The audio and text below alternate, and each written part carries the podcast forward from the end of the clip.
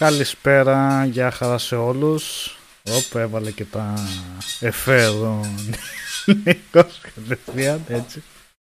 Μπαίνουμε με οπτικά εφέ. Ε, να πούμε πρώτα μια καλησπέρα εδώ στο πάνελ, στον Νίκο Παπαδητέλη, αριστερά μου. Καλησπέρα, παιδιά. Από κάτω το Κώσο Παπαμήτρου. Γεια σας και από μένα. Κάτω από μένα ο Δησέας Γιαννιώτης. Θα μπει σε λίγο. Και εδώ Νικόλας Μαρκόγλου και λίγο αργότερα θα έρθει και ο Γιώργος Καλήφας βέβαια ε, στην παρέα μας. Αν δεν είναι τιμωρημένος. Αν δεν είναι τιμωρημένος. Σαν την προηγούμενη εβδομάδα είχε τιμωρηθεί, δεν μπόρεσε να έρθει. και να- Εν τω μεταξύ, κάναμε και ένα τεστ για την αγγλική υπηκότητα εμείς και κοπήκαμε. Πανηγυρικά. ναι. Και είμαστε σκασμένοι τώρα γιατί ο Κώστας α, ήξερε τα ιστορικά και είχαν κάτι χαζομάρες και καταλαβαίνω ακριβώς το, τον πόνο του και το, τον καημό του, να πω την αλήθεια. Ε, δεν έχω δικαιολογία τόσο καιρό εδώ πέρα να μην ξέρω τα βασικά. Εγώ, εγώ Κώστα σε χάνω να σου πω την αλήθεια του που είσαι και που δεν είσαι κάθε φορά. Να ξέρεις. το δηλαδή, άλλες φορές είσαι κάπου στην Ελλάδα, Ναι. άλλες φορές είσαι κάπου στην Κίνα, πάει στο Kuwait και παίζεις με κάτι λάπτοπ υπερηχητικά και άλλες φορές είσαι στην Αγγλία. Ναι. Οπότε απλά το έχω αφήσει ε, ο Κώστας. Ο Κώστας είναι Ε, ναι, ρε κάπου. παιδί μου, εντάξει, δεν έχω μόνιμη διεύθυνση εγώ. Ξέρεις, μόνιμη διεύθυνση είναι ο κόσμος, όπου κάθε μήνα ξέρω εγώ και ένα διαφορετικό μέρος. Έτσι, να, διασ- να περνάμε όμορφα. Εσύ Κώστα θα δικαι... Όπα, θα δικαιούσε ε, βρετανική υπηκότητα αγγλική; Ναι, άμα... Άμα θέλω. Άμα θέλω, για αρχή. Μαλά. Γιατί κρύψε. Ε, είναι είμαστε καλύτερα τώρα. Ναι, ναι, ναι, ναι, ναι, ναι. Εντάξει.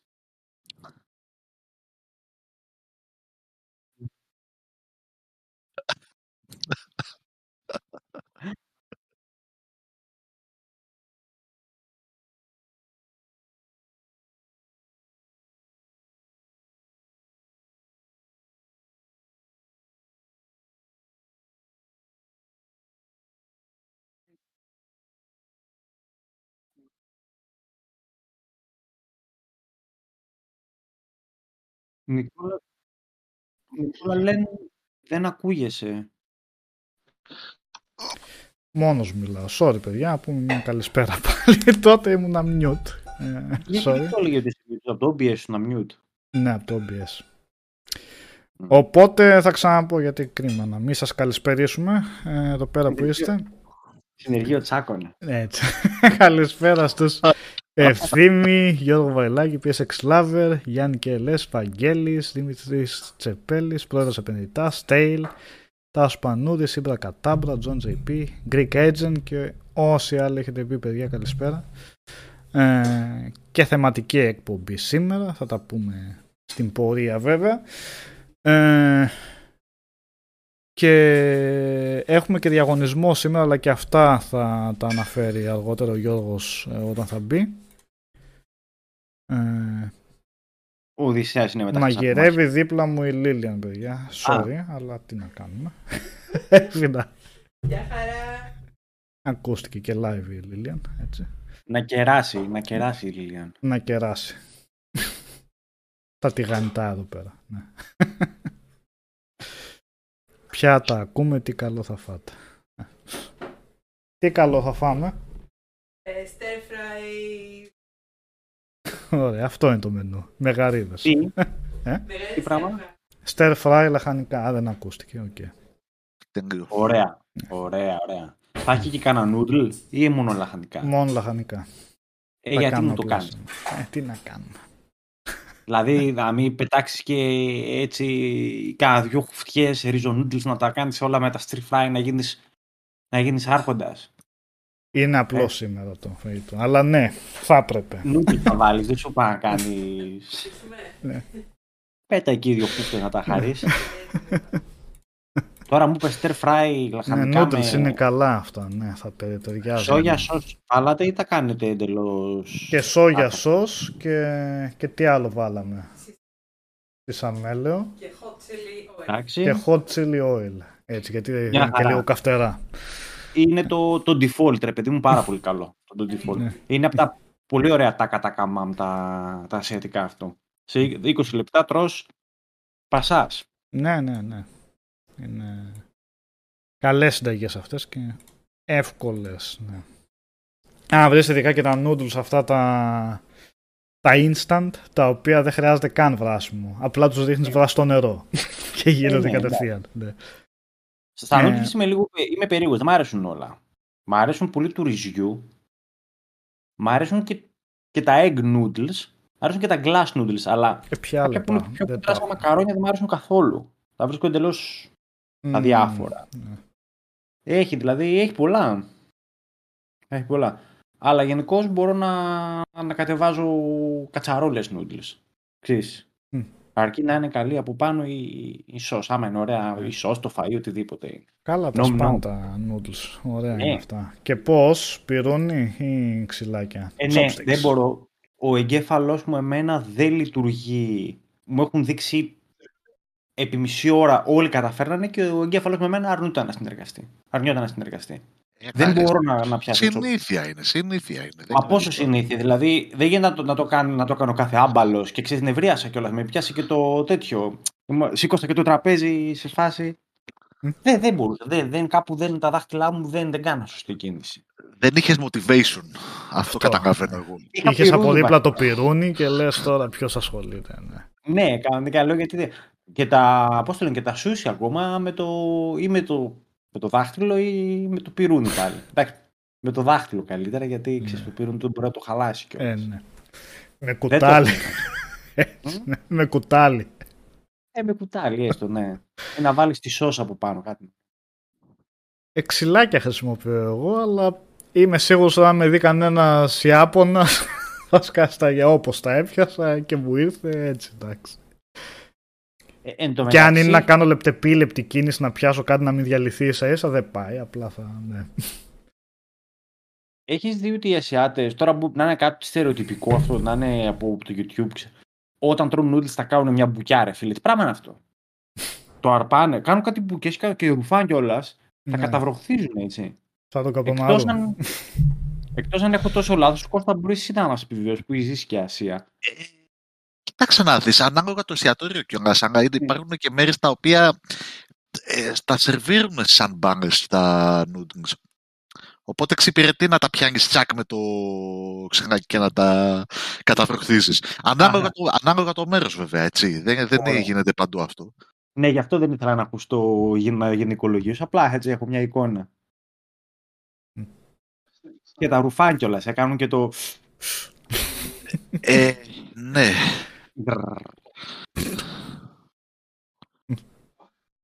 Να ξέρει όποιος φάει ποτέ δίπλα μου Ναι. και σε εσάς που ακούτε, γιατί μπορεί ποτέ δεν ξέρεις πού μπορεί να φέρετε, δεν μπορεί να βρούμε σε ένα εστιατόριο δίπλα, έτσι. Αν χτυπάτε τα χίλια σας και, τα ρουφ... και κάτι τέτοια, μόνο που βγαίνω την πρώτη φορά δεν ακούω κάτι. Τη δεύτερη φορά θα πέσουν κανόνες. Απαγορεύονται στόματα και χίλια να κάνουν τσάκα τσάκα τσάκα, να ρουφάς σούπες και να κάνεις λες και. Τι να σου πω. Σαν φιλαρμονική, ενώ- ενώ ένα πιάτο φαΐ κάτσε φάει, σαν άνθρωπος.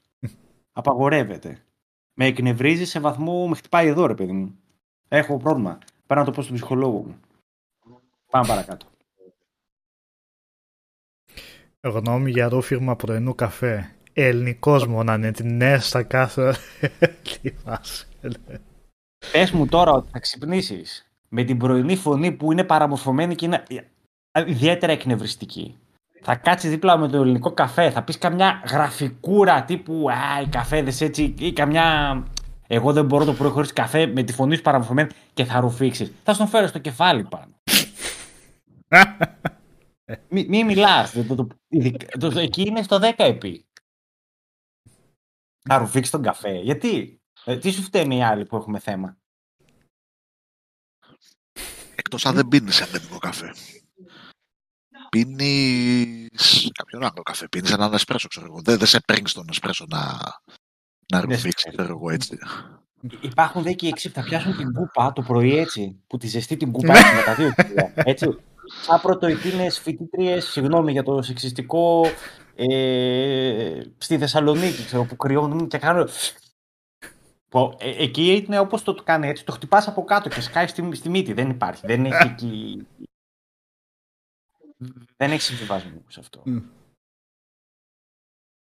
Άμα κρυώνεις τι θα κάνεις; Του πιάσεις να ζηταθούν τα χεράκια κρυώνεις σου. φοράς δεν είναι. γάντια. Α, Άρα γάντια άμα κρυώνεις.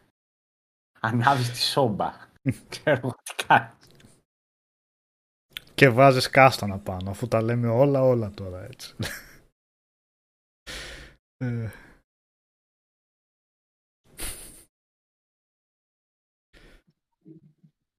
Επίσκεψη Μάλιστα. γιατρό και να μιλάνε δυνατά στην αναμονή. δεν έχω τέτοια εικόνα, ρε εσύ, Ιωάννη, διότι δεν, δεν, δεν πηγαίνω, αλλά γενικώς. Είναι βράχος, δεν πάει γιατρό, ποτέ. Θα πάω, θα πάω τίποτα οψιουρίλε ώρες, ρε παιδί μου, αν θα πάω. Θα προνοήσω να μην είναι κάτι τέτοιο. Αλλά γενικώς η αναμονή στο ιατρείο είναι, είναι λίγο εκνευριστικό. Ή δεν είναι και πολύ καλή γενικά. Γενικά δεν. Α, Δεν είναι από τις καλύτερες φάσεις που μπορείς να βρεις, αλλά δεν έχω κάτι που πρόσφατα με έχει ενοχλήσει αυτό. Ο Τάσος λέει ο τίτλος του σημερινού webcast είναι ξεκάθαρα κανόνες savoir vivre από πλωμάρι. savoir vivre. Άμα το φας, Ναι, ναι. φαλιά. savoir vivre. Έτσι. Ο, ο Ζαμπούνης. Πρέπει table etiquette. Έτυχε.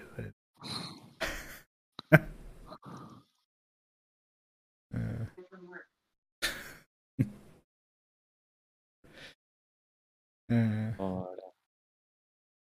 Για παγωτό θα σε πάω και, και Λουίτζι. Εντάξει, αν και μην κάνει story, δεν έχω, δεν έχω πρόβλημα. Και να μην γλύψω το παγωτό μου. αυτό ποτέ, ναι. Όχι, δεν έχω. Πέρα, δηλαδή, δεν έχω πρόβλημα. Τέτοια με να συχαίνομαι δεν έχουμε. Οι θόρυβοι με ενοχλούν. Δεν με ενοχλούν ούτε να φας. Να που μοιράζομαι φαίνεται. φαγητό εννοείται, αλλά παγωτό μου φαίνεται λίγο περίεργο αυτό. ναι. Εντάξει, έχω Όπως και μοιραστεί, στο δεν- σχολείο παλιά θυμάμαι που μοιράζονταν τσίχλες και ήταν λίγο... «Μμμ». Να Μμμ. μοιραστείς τι μα σημαίνει. Ναι. Μ, Πάρε και την οδοντό φουρτσά του μετά και φάει με αυτήν. ξέρω εγώ, δεν- Όχι, αυτό είναι too much. Ε, είναι, Τσίχλα δεν μου. είναι. Ναι. Τσίχλα μα σημαίνει και να έχει φάει κανένα κουλούρι πιο πριν, να βρεις και κανένα σουσάμι μέσα στην τσίχλα. Δηλαδή, Ε, Μπόνους. Μπόνους. Αυτό και μεζέ. Όχι, ρε φίλε. Όχι, αυτό τι- έτσι κάνατε στο σχολείο σας;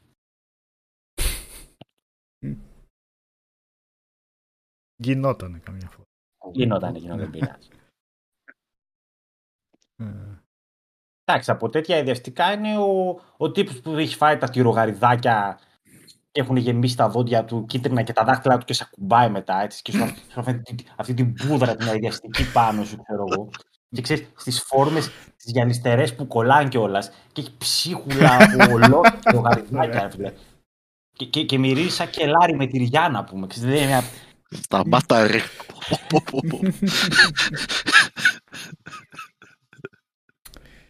Ε, τι, Γι' ας- αυτό έφυγε στην Αγγλία Νικόλα, λέει ο Γιώργος. Γι' αυτό επιστρέφω. Γι' αυτό. στην Ελλάδα. Μου λείψανε.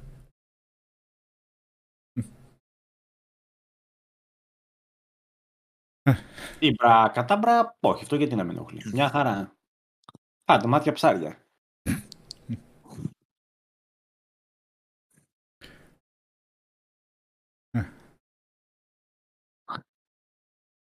Ωραία. Πώς μας άρηξε, άνοιξε η όρεξη από τα τηγανίσματα και αυτά και μετά το περάσαμε στα τυρογαριδάκια στις γυαλιστερές φόρμες; Μόνο εδώ αυτά. Ε, Μόνο αυτό. Αυτές, αυτές, επειδή το λέει και ο Μπάμπης, είναι εικόνες πραγματικές, έτσι, τις οποίες τις έχω... Ε, για να έχουν έτσι και ένα αλφα, μια γραφικότητα έτσι και ένα αστείο, τις, τις κάνω λίγο πιο, τις πασπαλίζω λίγο, αλλά ξέρεις, είναι πράγμα, βιώματα είναι αυτά. Δεν είναι τα... Τραυματικέ εμπειρίες είναι αυτά. Δεν είναι μόνο Άντε μου, φιλμά. εντάξει. Ήρθα άλλο λίγο έτσι για να, για να γελάσουμε, αλλά μην ρουφήξει τον καφέ στο πρωί δίπλα μου.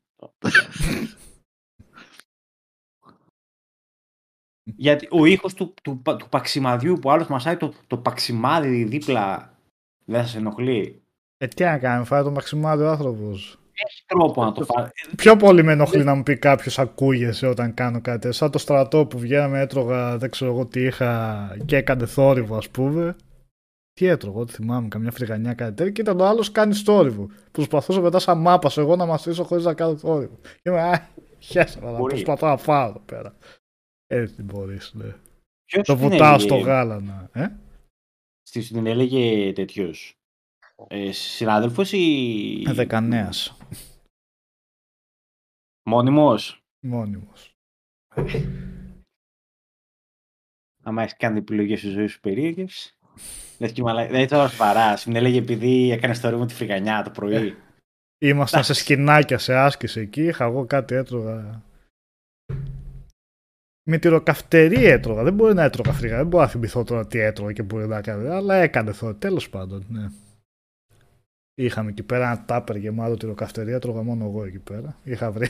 τη χαρά μου είχα λιώσει. Ε,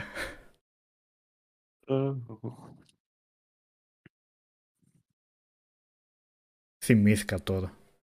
Στα σκηνάκια. Που είχαμε φακές μία μέρα στα, στην άσκηση τσουκάλια ολόκληρα και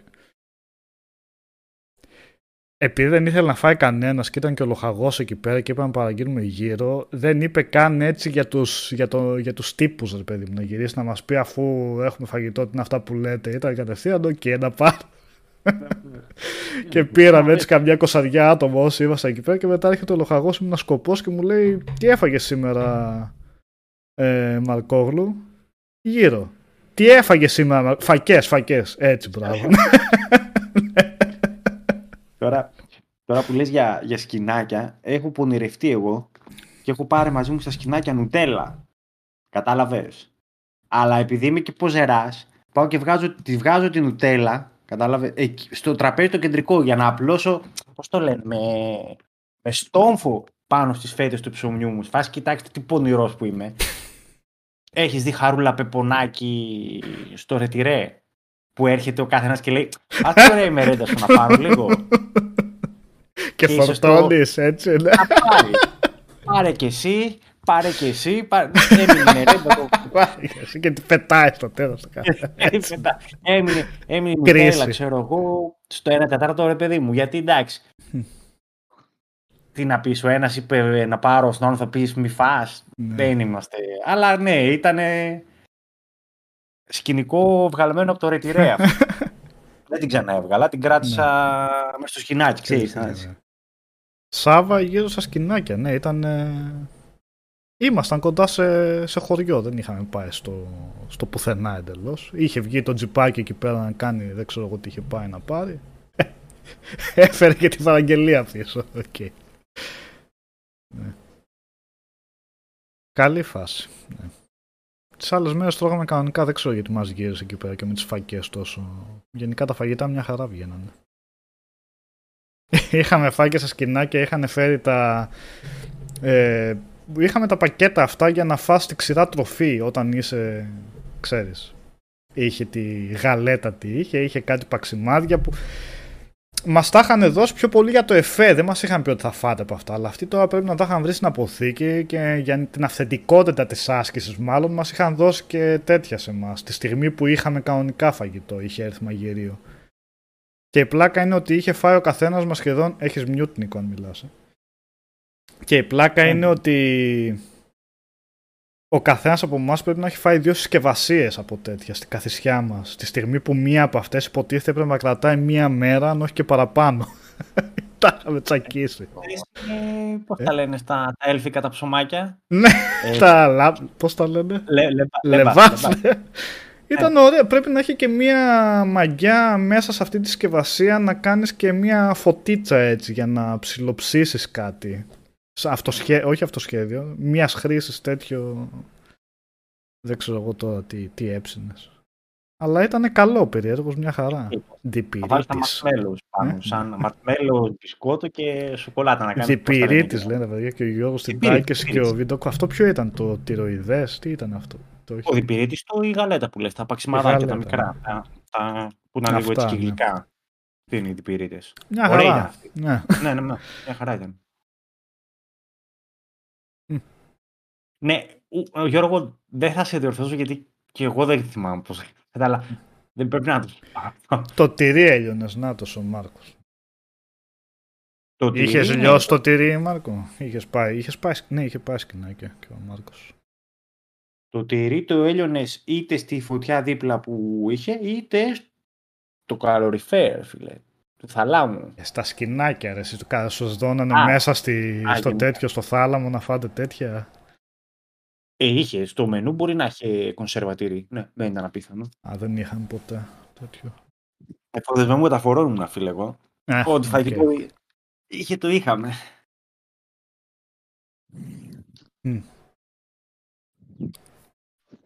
Ε, τα έχουμε ξαναπεί βασικά, αλλά γενικά στο στρατό είχα φάει πολύ καλά εγώ.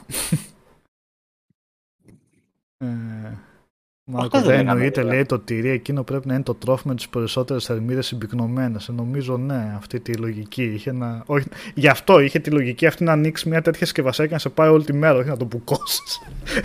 σε μια τέτοια που κάναμε εμείς.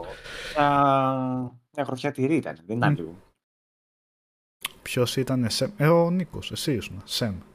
Σεμ. Ναι. Πω, πω, ακόμα μου έχει μείνει εκεί πέρα που είχαμε φάει εκείνη τη μακαρονάδα θαλασσινών που είχε κάνει στο στρατό ένας μάγειρας και είχε αγχωθεί κιόλας γιατί δεν ήταν καν μάγειρας και ήταν η πρώτη φορά που μαγείρευε. Και παραμιλούσε όλο το στρατόπεδο, εντάξει. Από τις- Πιο νόστιμη μακαρονάδα παίζει και αν δεν έχω φάει. Είχε μείγμα έτοιμο, είχε ρε, πώς την έκανε. Ε, κοίτα, Κάτι τώρα στα- την έχω πλάσει και λίγο στο μυαλό μου. Απλά θυμάμαι ότι ήταν Ναι. θαλασσινών. Είχε, ξέρω εγώ τώρα τι είχε. Είχε σίγουρα ψαροειδία. Τώρα δεν μπορώ να θυμηθώ τι είχε. Απλά θυμάμαι ότι προχωρούσα μετά έξω και άκουγα άλλους να λένε Έφαγες, έφαγες μακαρονά. λένε όλοι. Και ο άλλος ο καημένος να λένε Πλάκα μου κάνει με το ότι σας άρεσε. Και έτσι αυτός μαγείρευσε. Πώς το λένε, once in a lifetime ήταν Ναι. αυτό.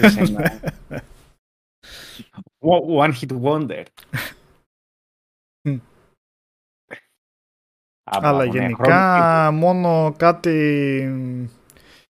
Κάτι ομελέτες δεν πετυχαίνανε πολύ. Που ήταν το τεράστιο το ταψί και ήταν το χαλί πάνω έτσι. Ο μελέτα. το ναι, μια χαρά τρογόταν, απλά δεν ήταν και ό,τι Δεν καλύτερο. ήταν ο μελέτα, όχι. Ναι. Μελέτα δεν τη λες. Αλλά το Μετά πρωί μια χαρά. Μια χαρά. Σου έπεφτε κι αυτή. Σία πείτε σειρέ στρατό 306. Τι ήσουν, τι ήσασταν εσείς; 2,97. Ε, κοντά ήμασταν. Το δεκάμινο. Εσύ, εντεκάμινο δεκάμινο. εγώ. Μας κόψαν ένα μήνα ενώ ήμασταν μέσα και κάναμε πάρτι. Μμ.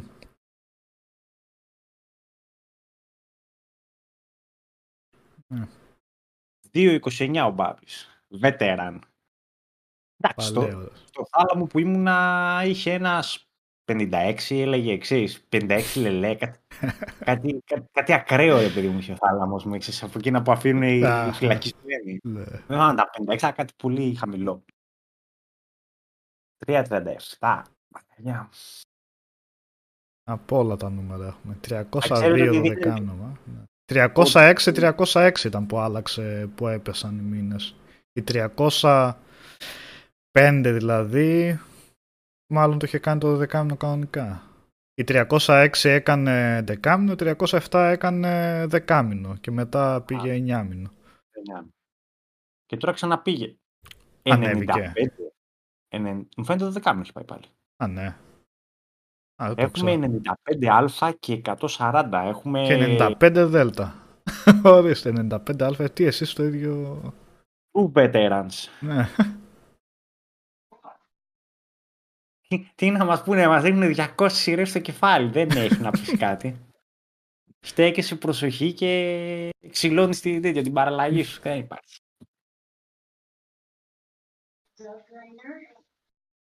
Ο παππούς μου έλεγε ήταν σειρά 8η. Μπράβο. Έχτισε το στρατό τότε έτσι. Ωραία. Αν πας παραμεθόριο τώρα λέει κάνεις 9μηνο αλλιώς 10μηνο κοντά στο σπίτι σου. Τι έχει τέτοια... Τι πατέντα είναι αυτή; Ναι, τι φάση. Οκ. Ε, πάνε παραμεθόριο. Ε, εντάξει, παραμεθόριο. Έχει, έχει, παραμεθόριο. έχει παραμεθόριο να κάνεις εδώ στο νησί να είσαι σε ένα τάγμα που είναι κοντά στην πόλη και βγαίνεις έξω. Έχει και παραμεθόριο ή και, στην, και στον Ευρωφαντάσμα αλλά και εδώ. Μα βρίζει ψυχούλα σου. Δεν είναι... Ε, ναι, αναλόγως πράτη. Θυμάμαι Ο φίλος ο Γιάννης είναι, είναι μέσα τώρα. Είχε κάνει, είχε πάει κάπου στη... Πάνω στη Κομωτινή, κοντά στα σύνορα πρέπει να ήταν και ήταν σε ένα μόνος του τον πήγαινε καμιά φορά, σε ένα φυλάκιο πήγαινε μόνος του και είχε και τον Dreamcast μαζί. και είχε το Le Mans εκεί πέρα και έπαιζε. Και είχε φύγει μια φορά και είχε επιστρέψει και είχε βρει όλους τους χρόνους χρυσά. Χρυσά μετά παντού. Είχε πάει ένας και το είχε, είχε πάει κάποιος και το είχε λιώσει. Και θυμάμαι επειδή το έπαιζα και εγώ ήταν πολύ δύσκολο. Δεν μπορούσαμε ποτέ. Γύρισα εκεί και τα βρήκα όλα. Έτσι. Ε, καλή φάση, καλό λιώσιμο εκεί πέρα. Είχαμε πάει να τον δούμε βασικά, να το επισκεφτούμε εκεί στο φυλάκιο και μας είχε βγάλει, είχε ψήσει κάτι κρεάτα τέτοια αυτά, μας είχε κανονικά φαγητό. Τηγανιές και τέτοια. Μόνος του έτσι. Μόνος, μόνος, τι φάση εκεί πέρα. Τώρα που το λέω μου και φαίνεται περίεργο ότι μόνος φαντάζομαι τον είχαν, γιατί ναι. Εμείς όποτε πηγαίναμε σε φυλάκια ήμασταν 4-5 άτομα και κάνας λοχίας μαζί. Δεν μας αφήναν Α. μόνος μας εκεί πέρα. Στο Μέγα Δέριο, ναι, που λέει ο Μάρκος, ναι. Τα, τα φυλάκια μπορεί να ήταν και πολύ καλή φάση. Άμα ειδικά δεν Ναι. είσαι, δηλαδή είχε πολύ ύπνο, α, σε φωνά, ατέλειωτους καφέδες του, ένας καψιμιτής και πέντε φαντάρι, ξέρω εγώ, και πένας. Και άντε να είχε καμιά έφοδο μια φορά τη βδομάδα που όλοι το Ναι. ξέρανε και ήσουν να την πένα. Ας πούμε μπορεί να ήταν και σε τέτοια σημεία που έβλεπες τον τζιπάκι από μακριά το καταλάβει. Δηλαδή συνήθως είχες ορατότητα και αυτό ήταν και το νόημα του φυλακίου, φαντάζομαι. και έβλεπες ποιος ερχόταν εκεί. Αλλά Άγγελε Μέγα Δέρειο ήταν αυτός ο φίλος ο Γιάννης. Ε, μπορεί να ακούει τώρα. Ε, τι ήθελα να πω. Το 'χασα. Α, και ο Μάρκος ήταν. Οκ. Α, μπράβο, Ήταν ε, εκεί εμάς- πέρα σαν δόκιμος, τους έτρεχε. Αλλά στα φυλάκια ήταν. ε, Ναι, ήταν ε, χειμερία νάρκη βασικά. Όποτε πήγαινα, απλά κοιμόμουν. Έφτανε η ώρα της σκοπιάς, έβγαινα, μετά ύπνο. Έκανα σαν Ναι. ναι. ξεμπέρδευες, ναι. Ναι. Ειδικά άμα είχες και κανένα δόκιμο που δεν ήταν τρόμπα και το είχε πάρει το ρόλο του. Ξέρεις, ήταν μαζί με τους φαντάρους και όχι να το, το παίζει εξουσία. Εντάξει, εμείς μόνο τέτοιους δόκιμους είχαμε. Ήταν ζάχαρη. Πάντως ναι, αυτό που λέει πιο. Τότε ήταν με PSP. Ναι. Είχαν πιο. πιο γαμάτι, ρε παιδί μου.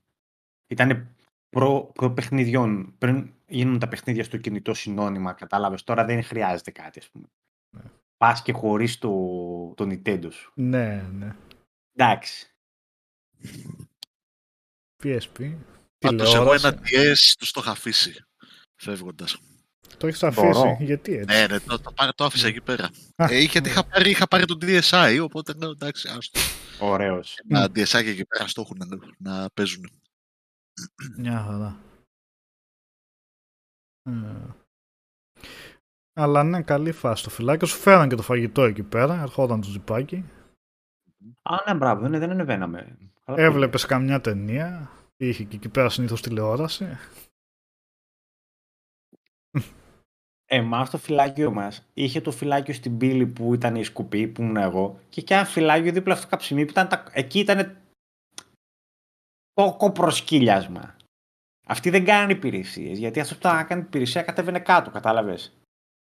Ήταν οι, οι μόνιμοι ρε παιδί μου, οι φαντάροι πάλι. Αυτοί δεν κάνανε απολύτως τίποτα. Μμ. Απολύτως τίποτα. Ε, καλά, γιατί άλλοι τι κάνανε στη Σκοπιά; Ε, εμείς είχαμε γίνει σκοπιά, ρε παιδί. Πες, πάει στην Α, πλάτη. δεν κάνανε Σκοπιά εννοείς. Οκ. Δεν κάνανε. ρε. Τίποτα.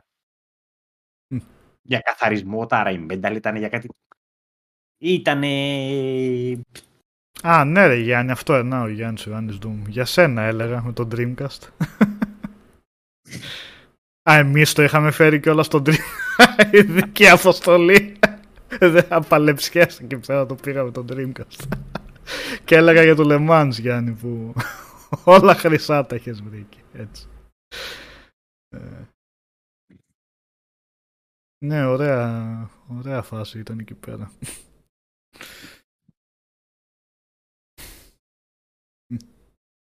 Αλλά εγώ πήγαινα σε φυλάκια που ήταν ε, μονοήμερα. Δηλαδή πηγαίναμε το μεσημέρι και φεύγαμε την άλλη μέρα. Δεν είχε τύχει να πάω σε φυλάκιο που μπορεί να έμεινε μια εβδομάδα μέσα. Α, ε, όχι, ρε, εκείνο ήταν το όριο. Σας Πηγαίναμε πήγαμε σε φυλάκια που ήταν μέσα στο στρατόπεδο. Απλά μας πήγαινε τζιπάκι Α. γιατί ήταν κάνα χιλιόμετρο παραπέρα. Μην κουραστούμε, Εντάξει. ξέρω εγώ. Όχι. Οπότε μας πήγαιναν κάθε μέρα άλλαζε η, η φρουρά, ας πούμε.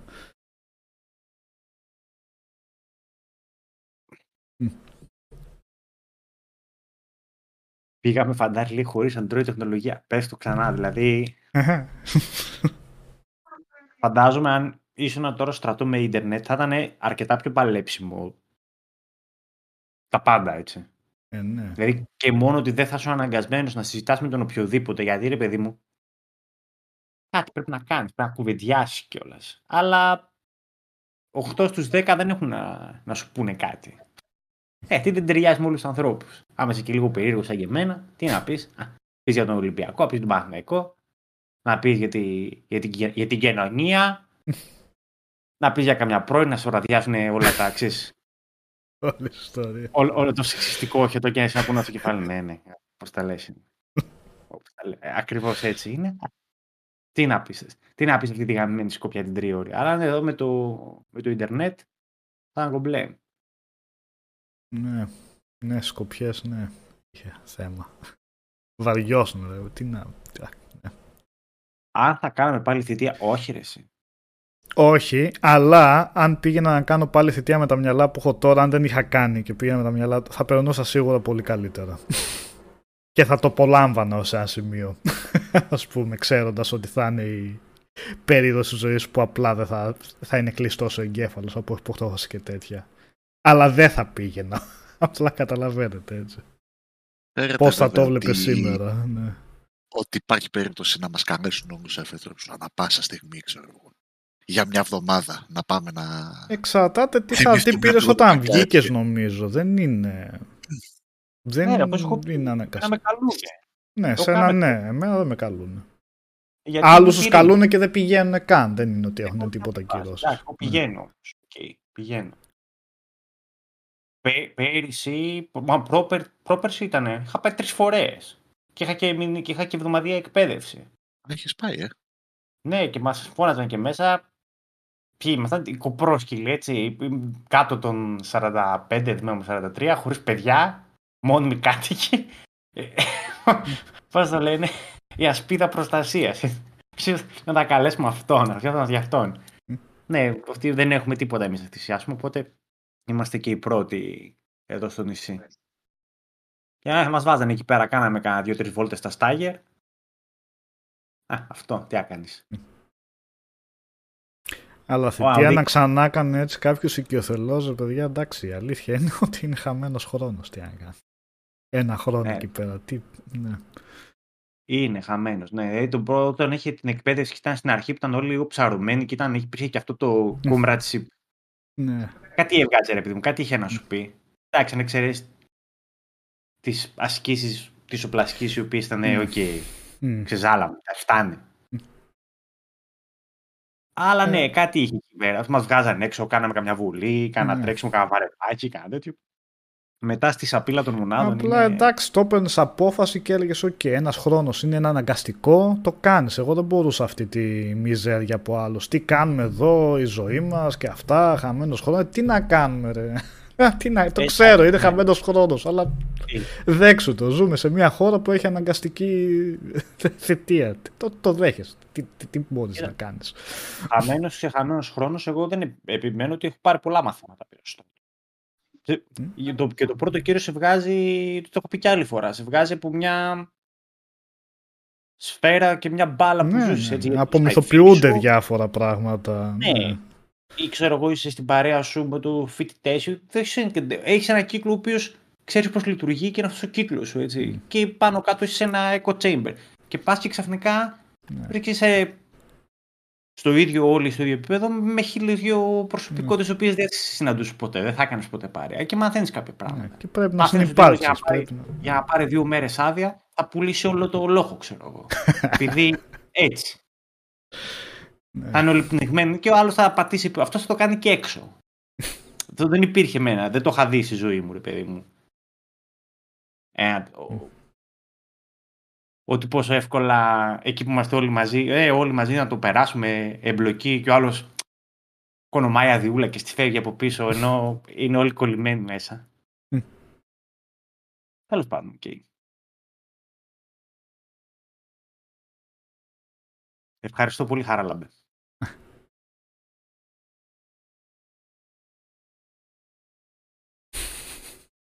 Ο Γιάννης Μέντ μέσα βλέπω σχόλια. Είναι κάθετα αντίθετος από το στρατό.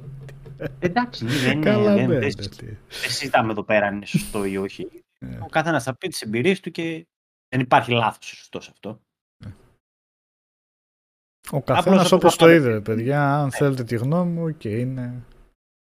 Είναι χαμένος χρόνος. Απλά το αποδέχεσαι. Τι να κάνουμε. Δεν θα πω ότι και... Αμάν και τι...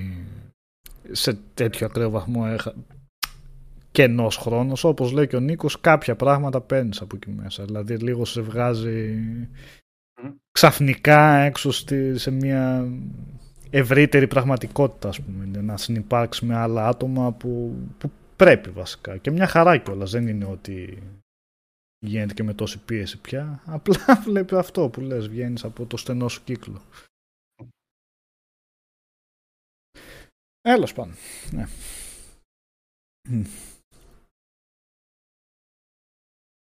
Να περάσουμε σε άλλα θέματα. Ναι, νομίζω.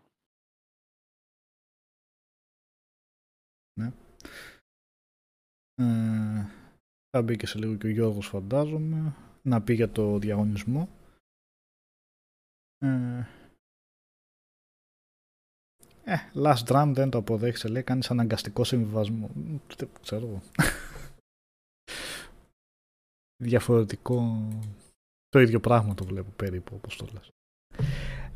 Τέλος πάντων. Ε, λοιπόν, ε, όπως είχαμε πει και σε προηγούμενες εκπομπές και είχε πει και ο Γιώργος που βλέπαμε ε, τις κυκλοφορίες του Απριλίου, δεν υπάρχει τίποτα. Τίποτα απολύτως βασικά.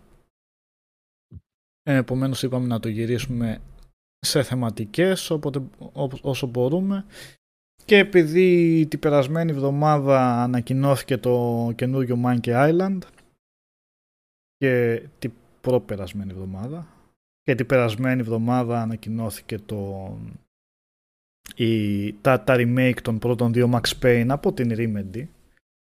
Πολύ ενδιαφέρουσα είδηση. Η Remedy σε συνεργασία έχοντας ως παραγωγό τη Rockstar μάλλον ε, ανέλαβε να κάνει remake των παιχνιδιών της η Remedy είχε κάνει τα πρώτα ε, Max Payne φυσικά Πες την όμως Remedy. Μην την ξαναπείς Remedy. ε, Remedy Θα σου Άρα. αφαιρέσω ότι θα σε πάω στη στήλη που σου έχει εξετάσει πάλι. Εντάξει. Remedy.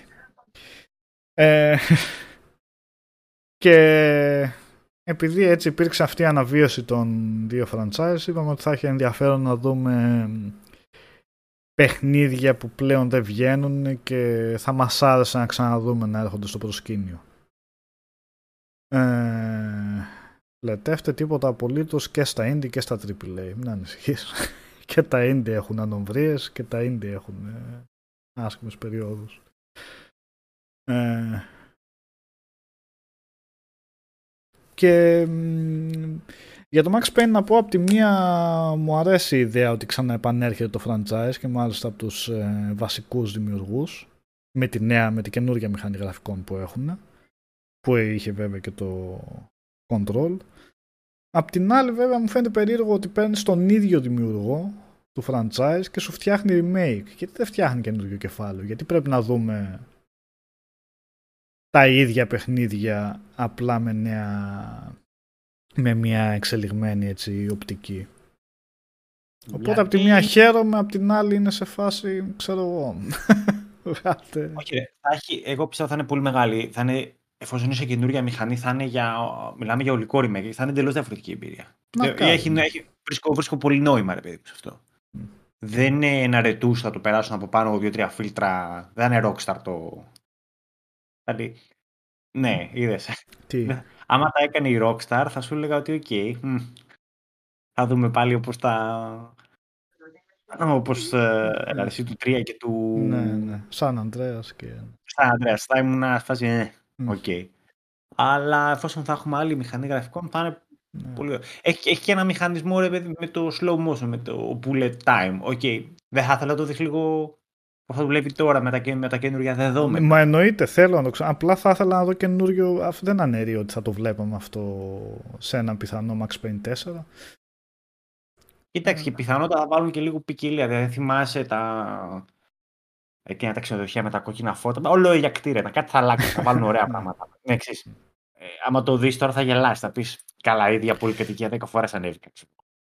Λέει, Αλλά- ναι, ο Vegeta λέει το ίδιο που κάνει η EA με το, EA με το Dead Space, ίδια λογική είναι από πίσω. Αυτό λέω όμως, δεν είναι η ίδια λογική, από την άποψη ότι η EA δίνει σε ένα άλλο του, δεν έδωσε στη Visceral να κάνει remake. Όπως επίσης ε, με το Demon Souls το έκανε Blue Point, δεν το έκανε From Software. Αν το, το αναλάμβανε άλλο στούντιο θα έλεγα οκ, έχει λογική. Απλά η αρχική δημιουργή το να κάνουν remake των παιχνιδιών τους αυτό μου φαίνεται, ξέρω εγώ θα προτιμούσα να δω από τους ίδιους κάτι εντελώς νέο. Αλλά ναι, όπως λες Νίκο, μπορεί να είναι, να είναι όπως είδαμε ας πούμε το Resident Evil 2. Το Οκ, remake, ναι. που ήταν, Ναι. ήταν το ίδιο DNA, αλλά κάτι έβλεπες και έλεγες οκ, δεν, είναι, δεν είναι ένα προς ένα αυτό. Ε, όχι, άλλο, άλλο παιχνίδι. Άλλο Ναι. παιχνίδι. Ε, άλλο παιχνίδι έπαιζες. Ναι. Τι, τι Ναι, ναι, κρυβόμαστε. Και- Εντάξει, ίσως εδώ δεν έχουμε αυτή τη δυνατότητα γιατί δεν μπορεί να το αλλάξει από τρίτο προσώπιο. Στο Resi 2 πια είχαμε... Ναι. Πήγανε σε άλλο είδος, έτσι. Απλά τώρα η, η με, με τέτοιο, με σκάλος τώρα. Η Remedy Μπράβο. Ε, έχει να ανταγωνιστεί και την Rockstar. Τώρα πολλοί θα διαφωνήσετε με αυτό που λέω. Απλά η Rockstar έθεσε πολύ ψηλό ταβάνι με το Max Payne 3 όσον αφορά έστω το, το gameplay και την αίσθηση που έχει το όλο αυτό το action κομμάτι. Ε, το οποίο το θεωρώ εντάξει για μένα ίσως σε, σε σύγχρονη εποχή με shooting τέτοιο action παιχνίδι cover based για μένα δεν έχει ξεπεραστεί αυτό. Το παίζει σήμερα το Max Payne το 3 και είναι λες και βγήκε τώρα το παιχνίδι. Φοβερές φυσικές και φοβερή αίσθηση του χειρισμού και αίσθηση των όπλων.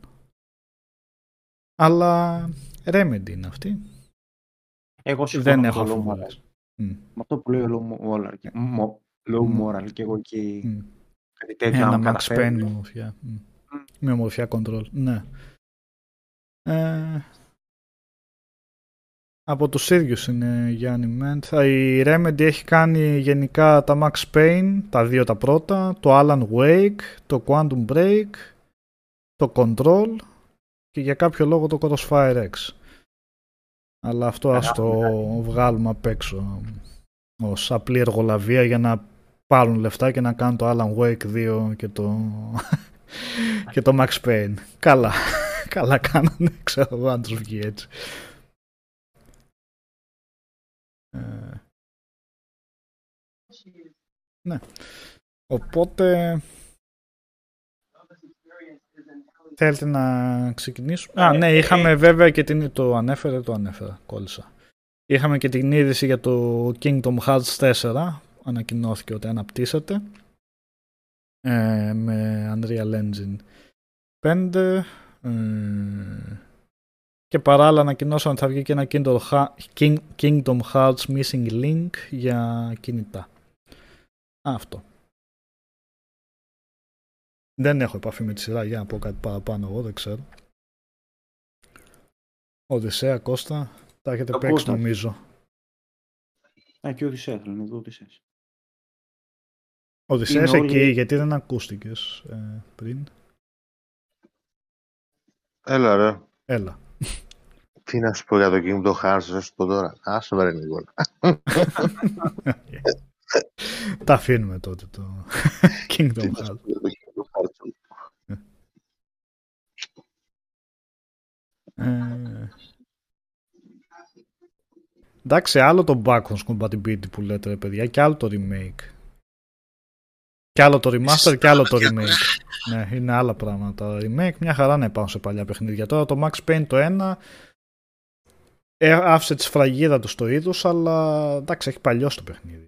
Δεν παίζεται εύκολα το πρώτο το Max Payne. Ε, δείχνει, δείχνει πολύ τα χρόνια το, οπότε Ε, τα πρώτα τα Max Payne είναι περισσότερο για τους ρομαντικούς, ξέρεις, Ναι. τους, τους παππούδες, τώρα για εμάς τους παππούδες που τα παίξαμε κάποτε. Υπήρ- υπάρχουν πολλά παιχνίδια που θα μπορούσαν να αναβιωθούν, να τα αναβιώσουν και να τα γνωρίσεις και νέο κοινό και να τα ξαναθυμηθούμε κι εμείς έτσι από ένα γερόδετο άρισμα. Το Resident Evil 2 δηλαδή διαφωνεί κανείς που, που του βγήκε. Ε, ή το Metal Gear, το Twin Snakes. Ε, και ένα Silent Hill το ένα δεν θα, δεν θα ήταν καλό αν έβγαινε ένα remake.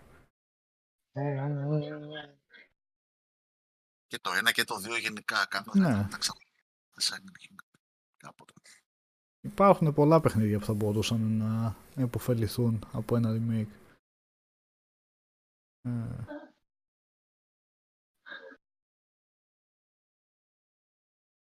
Ναι, οπότε παιχνίδια λοιπόν, σειρές μάλλον, που θα θέλαμε να ξαναδούμε. Και ξεκινάω τώρα με τυχαία σειρά τα έχω εδώ παιδιά. Ε,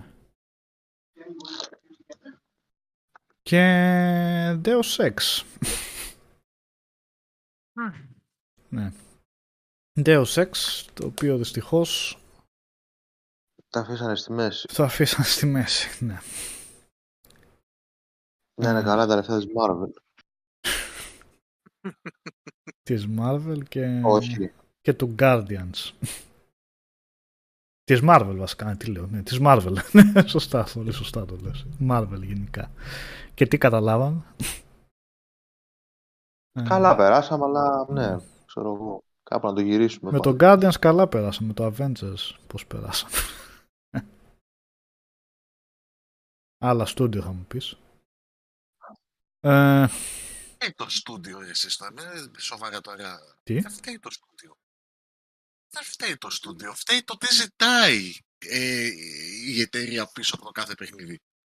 καλά, η αλήθεια είναι το Deus Ex ότι όντως δεν πούλησε καλά. Ε, Εντάξει, για το κάποιο Deus Ex λόγο είχε ναι, τα- δεν τα πήγε. είχε τα φώτα.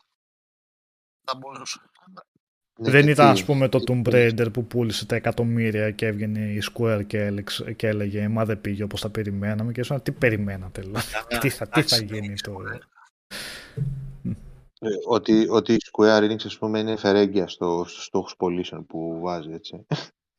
Ναι, οκ. Και Δεν είναι το ξέρουμε λίγο και αυτό. ξέρω εγώ. σίγουρα. Υπάρχει ένα κενό, ρε, εσύ, στα stealth παιχνίδια, Μμ. έτσι. Πόσα χρόνια έχουμε να παίξουμε καλό stealth παιχνίδι. Elden Ring, stealth ήταν, δεν είχε; Ποιο; Ποιο; Το Elden Ring. το Elden Ring, ναι. Αφού Όχι, ρε έπαιζε- φίλε, εντάξει, δεν λέω τέτοιο πράγμα. Full stealth. Πόσο παιδιά το Deus Ex του πότε είναι; Που και το Deus Ex Stealth 17. Πότε ήταν; δεν το λες και από τελευταίο. Σου, σου δίνει δυνατότητα να παίξεις stealth. Δεν ήσουν αναγκασμένος να παίξεις stealth. Είναι thief, ας πούμε. Ε, είναι όχι, Splinter Cell. αλλά μπορούσες να το βγάλεις. Αλλά εκεί είναι το, το ωραίο του, ναι. Ήταν έσχος. Πώ; Ευτυχώς που δεν ήταν thief, λέω. Το thief ήταν ένα έσχος. Ποιο thief. Το τελευταίο thief, Το λες. τελευταίο, Εντάξει, ναι. ναι. Ε, το, το νεότερο, δεν λέμε τώρα, δεν πάμε προπολεμικά. Μιλάμε για τα πιο από εδώ. Ναι. Και Deus Ex εννοούμε τα πιο από εδώ. Όχι το Ναι. πρώτο. Καλά, το Thief ήταν και εντελώ... ήταν που δεν ήταν μετριότατο το παιχνίδι. Έπεφτε ακόμα πιο πολύ επειδή έβγαινε και είχε βγει ένα Dishonored πιο πριν. Και η σύγκριση ήταν άμεση σαν, σαν ύφος έτσι και τι θέλανε να περάσουν. Πιο το Thief, ναι. Καλά, το Dishonored ήταν ε, εντάξει, έτη φωτός μπροστά. ε. Ναι, ναι, Οκ, ναι. είναι αυτό, ο Οδυσσέας έτσι έχουμε καιρό να δούμε stealth, τα Dishonored είναι τα πολύ καλά έτσι πρόσφατα σε... Εμένα Σε- μου άρεσε πολύ το, το σκηνικό του Deus Ex, ε, Νίκο, που ήσουν first person και έμπαινες cover και τον έβλεπες σε τρίτο πρόσωπο. Και αμέσως άνοιγε το POV, ας πούμε. ναι.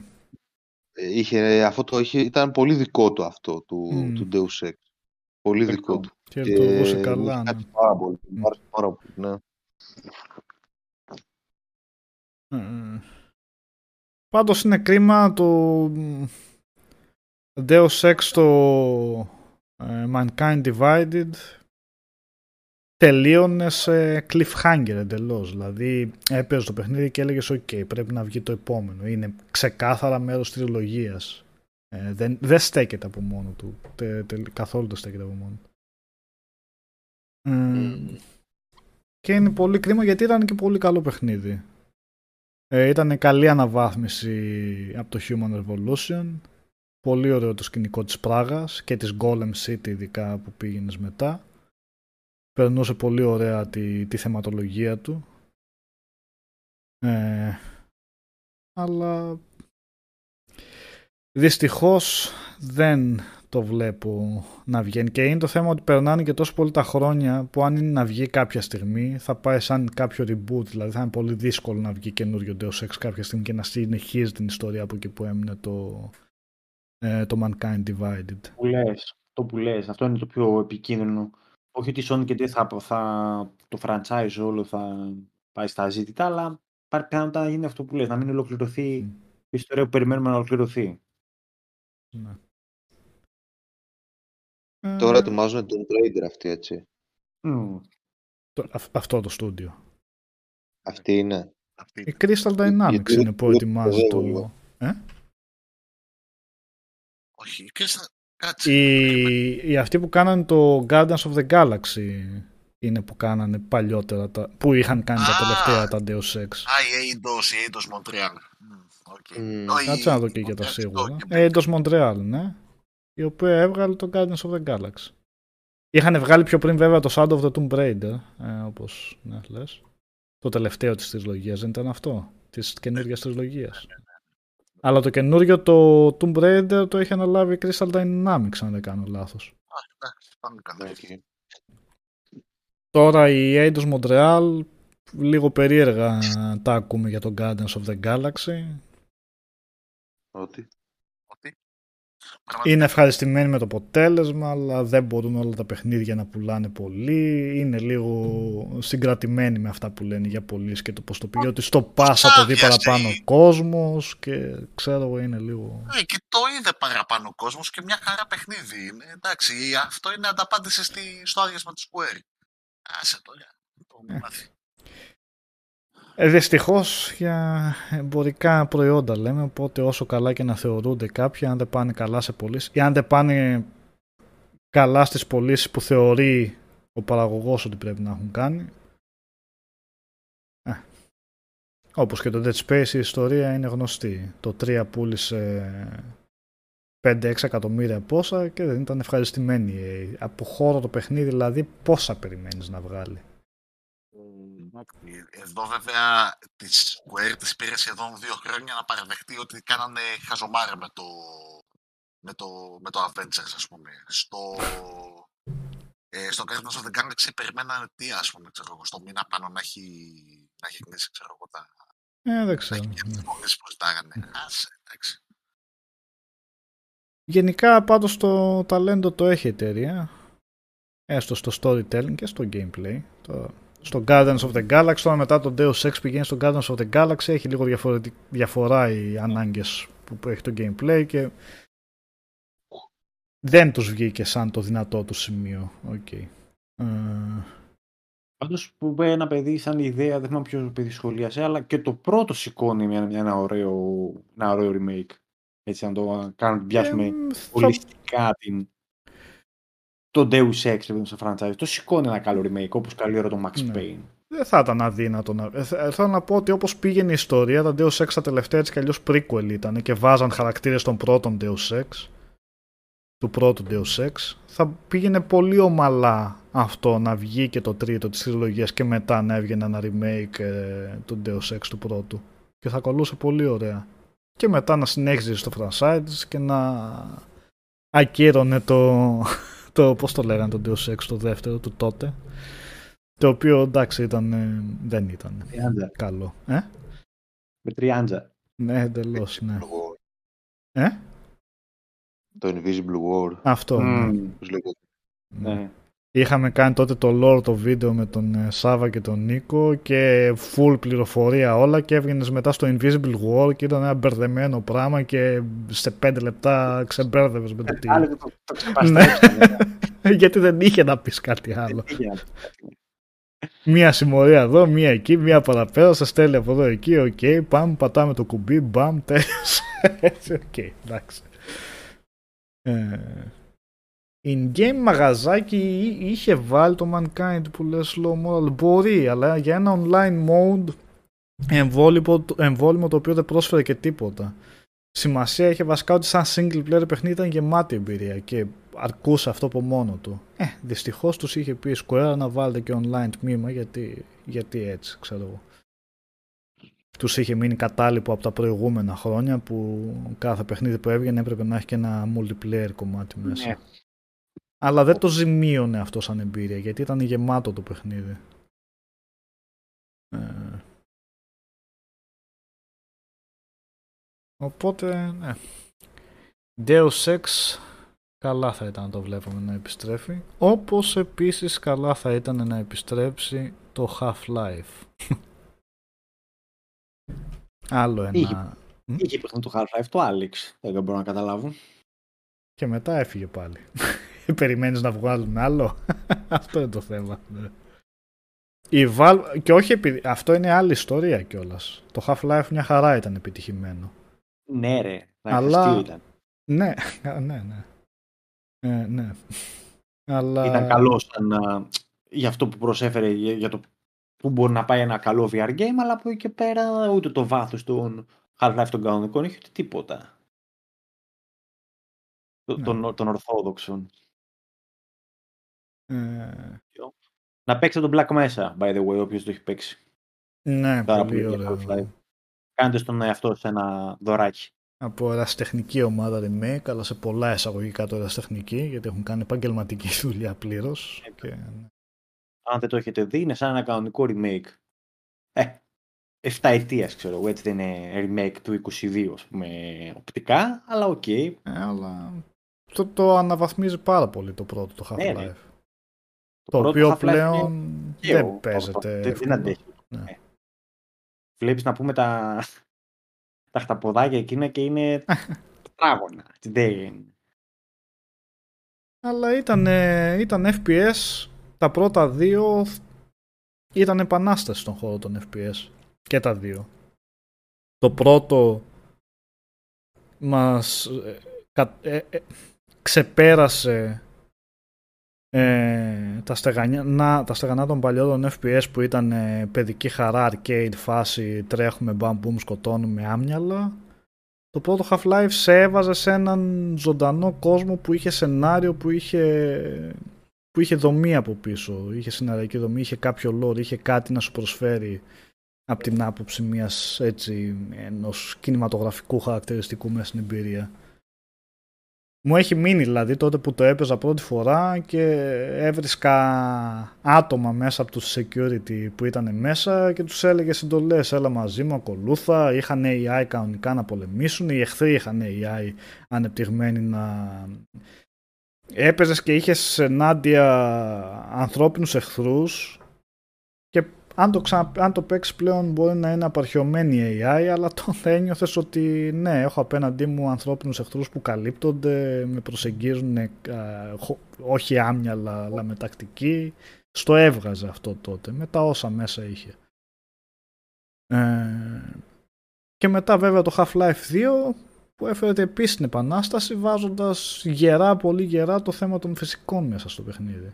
Και μάλιστα και μέσα από ένα πολύ ιδιαίτερο όπλο, το Gravity Gun που σου επέτρεπε να μεταχειρίζεσαι τα αντικείμενα. Half-Life 1 ή Half-Life 2. Πιο προτιμάω. Ναι, όλοι. Το Ε, 2. Το 2, ναι, αλλά Και εγώ ε, το 2. Το 2, το 2. Το λίγο δύο είναι- άδικο δεν είναι, πολύ εξέλιξη το 2, ναι. Ή, ακριβώς. Ε, είναι από αυτά που εξελίσσουν ένα αριστούργημα και το πάνε Ναι. στο αριστούργημα ή στη Δευτέρα, ξέρω εγώ. Δεν έχει τώρα το Half-Life. Και- Δηλαδή, σε όποιον τομέα και να το πάρεις στο Half-Life 2 είναι ανώτερο παιχνίδι. Έτσι, Πέρα από τους χώρους που βάλαν ανοιχτούς, το Gravity Gun, η ιστορία του είναι ακόμη πιο περίπλοκη. Ποικιλία σε περιοχές. Ναι, είναι ένα επίπεδο πάνω. Και αυτό λέει πάρα πάρα πολλά.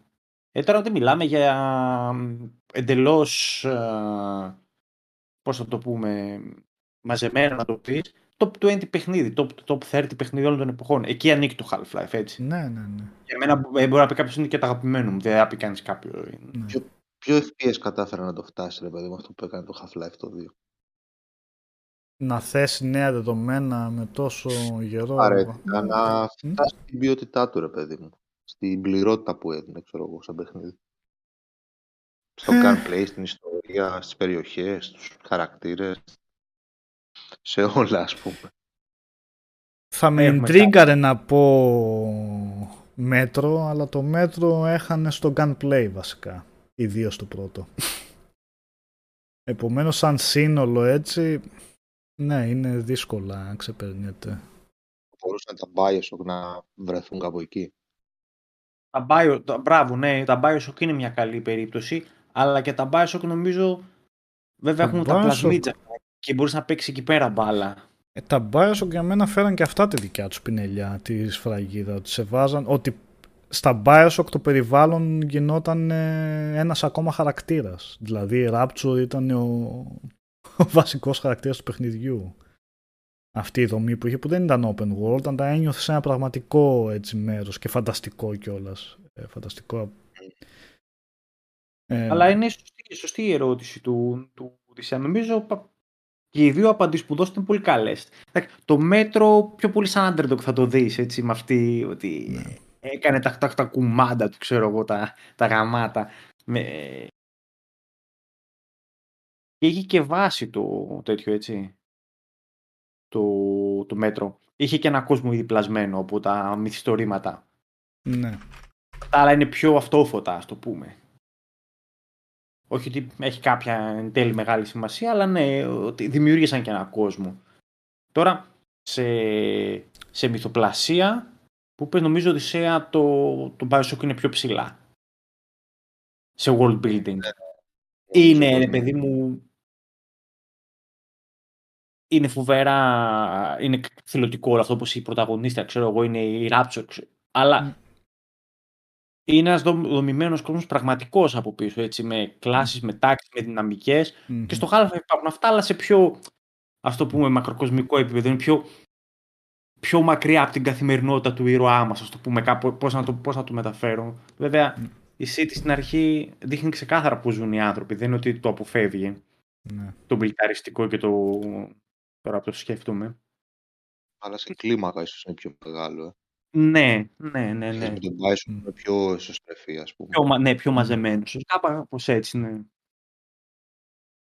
Ε, πάντως γενικά εντάξει έφερε μεγάλη επανάσταση φέραν τα Half-Life αλλά υπάρχουν ναι, και άλλα παιχνίδια FPS που είναι σταθμοί και το GoldenEye θα μπορούσε να πει κάποιος ότι είναι σταθμός έφερε έφερε πρώτον FPS σε κονσόλα με πολύ καλό τρόπο και δεύτερον αποτέλεσε ένα movie tie-in που επιτέλους έκανε καλά τη δουλειά του και ήταν ήταν και αυτό πολύ εντυπωσιακό. Σέβαζε στο χαρακτήρα του James Bond με λίγο stealth, με λίγο action, με πολύ action. Ε, και μετά βέβαια το Halo έτσι. Ναι. Και έφτιαξε ένα καινούριο σύμπαν, πολύ ελκυστικό. Άλλο που έχει γίνει, που μετά το χάσανε με το Halo 4 και έπειτα και έχασε την έγλη του, αλλά η τριλογία σου μάθανε ένα καινούριο sci-fi σύμπαν πολύ ενδιαφέρον και βέβαια έφερε τα δικά του στοιχεία και το Halo. Εξαιρετική AI, αυτά τα 5 λεπτά δράσης που λένε που είναι πολύ έντονοι. Έφερε για τα καλά τα FPS σε κονσόλες. Ε, Α, Μα μην είσαι άδικος. Το πρώτο Far Cry ήταν έπος. Μια χαρά ήταν. Δεν είχε. ναι, ναι, τι. δεν, του, δεν του λείπε κάτι. Άσχετο τι έγινε στην πορεία μετά. Ε, το Golden Eye είναι σταθμός, αν ο εκτροχιασμός θεωρείται σταθμός. Ποιος εκτροχιαστές, man. Και, το, και από εκεί πέρα και το Modern Warfare εγώ θεωρώ πολύ μεγάλη στιγμή στα FPS, ανεξάρτητα αν μετά το ξέσκησε η Activision. Το Modern Warfare όμως πρέπει να θυμηθούμε ότι όταν το είχαμε πρωτοδεί όλοι μας είχαν πέσει τα σαγόνια. Πρώτη φορά παίζαμε ένα FPS παιχνίδι που σε βομβάρδιζε από set pieces και εντυπωσιακές σκηνές και ήταν μια φοβερά κινηματογραφική blockbuster εμπειρία. Όλοι λέγαμε ότι ξαφνικά, ξαφνικά παιδιά όσοι θυμούνται και από τότε τα FPS όταν κρατούσαν 8 και 10 ώρες ήταν, θεωρούσαμε ότι ήταν μικρή διάρκεια. Ήταν μικρά παιχνίδια και το βάζαμε ως αρνητικό. το Modern Warfare στο εξάωρο που ήταν εννοείται ήταν αρνητικό αλλά παράλληλα λέγαμε το πόσο γεμάτες ήταν αυτές οι έξι ώρες, πόσο εντυπωσιακά ήταν αποδομένες, ώστε να μην υπάρχει ούτε ένα κενό στα εντυπωσιακά στοιχεία που είχε μέσα η, η δράση. Εντάξει, κοίτα να σου πω, κινηματογραφικό ήταν και το Μόχα. Το, όχι στο βαθμό Τι έκανε που ήταν το Warfare, αλλά και εκείνο μας, μας, μας, ε, μας βούτυξε, Ναι. ρε παιδί μου, πρώτα στα κινηματογραφικά. Γεια σας, Ήταν- παιδιά. Γεια σου Γιώργο. Γεια σου, Γιώργης. Τι Γεια σου, κάνετε, Γιώργο. καλησπέρα σε όλους. Μια χαρά Γιώργο. Φάει τα βιβλία. Ε, Γαμώ το. Γαμώ το. Σε φάγα τα βιβλία. με φάγανε τα βιβλία, πολλά διαγωνίσματα οδυσσέα αυτές τις μέρες. Έγραψα ένα τώρα και μετά άλλο την Τετάρτη και άλλο την Πέμπτη και μετά καλό Πάσχα. Μμμ. Πώς είσαστε, όλοι καλά; Α, Μια χαρά Γιώργο. Μπράβο, ρε παιδιά. Τα παιδιά που μας ακούνε εκεί βλέπω, παρέα, όλοι καλά. Όλους καλά τους Τι βλέπω. έγινε, την πρώτη εβδομάδα σε πιάσανε με σκονάκι στις εξετάσεις; Αγύρτη. Εγώ δεν, έχω- δεν κάνω σκονάκια. Κάποτε. Ε, Σιγά το επίκαιρα. Γράφεις σκονάκια στα μπουτια σου και τα κοιτάς με καθρεφτάκι. έχω, Τέτοιο. Τέτοιος είσαι. Έχω μια τραυματική εμπειρία με σκονάκια από τη Δευτέρα Γυμνασίου και έκτοτε ποτέ ξανά. Ποτέ ξανά. Με είχε πιάσει μια καθηγήτρια φυσικής χημείας και είχα νιώσει τόσο άσχημα που δεν το ξανά έκανα ποτέ στη ζωή μου. Οπότε όχι. Καλύτερα να μην γράψω παρά να κάνω σκονάκι. Τι λέτε ρε παιδιά, έχουμε ωραία...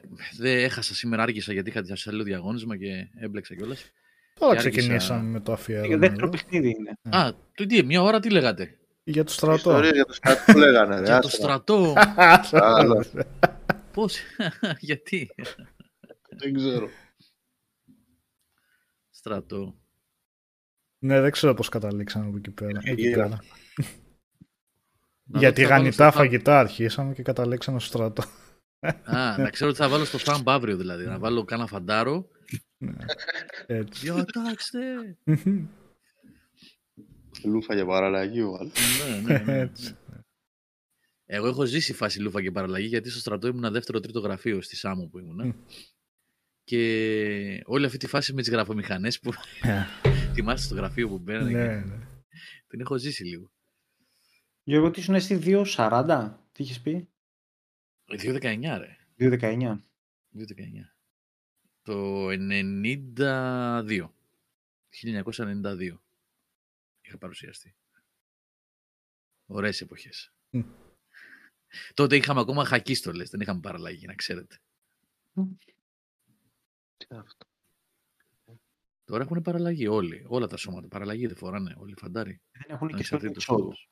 Ε; Δεν υπάρχει. Και η στολή εξόδου δεν υπάρχει. Είναι και αυτή η παραλλαγή με μπερέ. Α, ναι. Μπουμ. Όχι, Τέλει. δεν έκανα 24 μήνο. Δεν, είναι- όχι, 24 μήνο δεν είναι. Ε, 15 μήνο ήταν.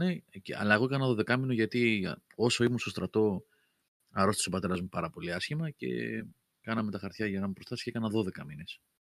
Αλλά ήταν 15 τότε. Στα σώματα σε στρατού ξηράς. Μάλιστα. Μην ξαναγυρίσω πάλι στο στρατό μου τώρα. Εντάξει, ό,τι είπατε, είπατε. Να μπαίνεις πιο νωρίς. να μπαίνω πιο νωρίς, θα τα συζητάμε. Λοιπόν, ε, έχω το διαγωνισμό που έπρεπε, έπρεπε να έχει τρέξει από την προηγούμενη εβδομάδα, αλλά επειδή δεν μπόρεσα την προηγούμενη εβδομάδα να μπω λόγω ανατεράσφυγας δηλαδή, τον ε, αναβάλαμε. Ε, μισό λεπτό, να αφήσω τα ακουστικά γιατί δεν φτάνει το καλώδιο μέχρι εκεί, να σας πω τι έχω.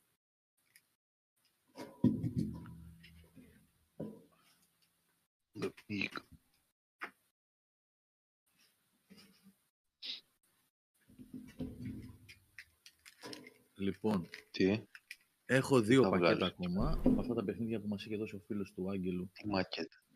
Τον ευχαριστούμε πάρα πολύ για μια ακόμα φορά. Λοιπόν, είναι δύο πακέτα. Ένα είναι αυτό, το οποίο έχει το Final Fantasy 15, Οδυσσέα, Νομούρα Ζάναξ, FIFA Ε, θα μου το 19, δώσεις εμένα. ναι, αμέ, γιατί όχι. Dark Souls 2, αυτό είναι το ένα πακέτο, έτσι. Α, Για Xbox One είναι αυτά. Ε, Deus Ex Mankind Divided, ε, Terminator Resistance και τρία παιχνίδια για το 360. Batman Arkham Origins, Battlefield 4. Είναι ωραίο πακέτο αυτό, έχει ωραία, ωραία παιχνίδια. Και Far Cry 4. Άκουσα κάτι που λέγατε για Far Cry προηγουμένως. Έτσι, τρία παιχνίδια για το 360 και άλλα 2, 4, 5 για το Xbox One. Παραλαμβάνω, αυτά είναι, δώρα, είναι μεταχειρισμένα παιχνίδια, δώρα που μας έδωσε ένας φίλος του Άγγελου του Λατινούδη, του συντάκτη του Game Over, για να τα δώσουμε στις εκπομπές μας. Ένα λοιπόν, δηλώνεται συμμετοχή με σχόλιο στο άρθρο στο, εντός του Game Over GR, τα ξέρετε αυτά. Έτσι και στο τέλος της εκπομπής θα κάνουμε την κλήρωση. Και το δεύτερο πακέτο για σήμερα πρέπει να έχει άλλο ένα για την άλλη Δευτέρα. Να είμαστε καλά. Call of Duty Black Ops 3. ε, South Park The Fracture But Whole. Star Wars Jedi Fallen Order. Και αυτό που ωραίο πακέτο. Ωραία παιχνίδια και αυτό έχει. Call of Duty World War 2 το οποίο έχει μέσα και ένα δεν θα, θα το δείξω αυτό, απλά θα σας πω να έχει ένα τέτοιο εδώ, το οποίο είναι ερωτικό ραβασάκι από κάποια κοπέλα σε κάποιο αγόρι που είχε το παιχνίδι αυτό. Οκ. Ε, Πλάκα κάνει. Δεν θέλω να το πω γιατί είναι πολύ προσωπικό αυτό. Δεν είναι τίποτα πονηρό, είναι πολύ προσωπικό όμως και δεν θέλω να το πω στον αέρα, αλλά είναι ένα πολύ ωραίο ραβασάκι από μια κοπελίτσα σε ένα αγόρι. Τι ωραίο. Δεν θα το αφήσω Να βρεις πάνω. μια, μια κοπέλα που να σου κάνει δώρο παιχνίδια Xbox. Ναι.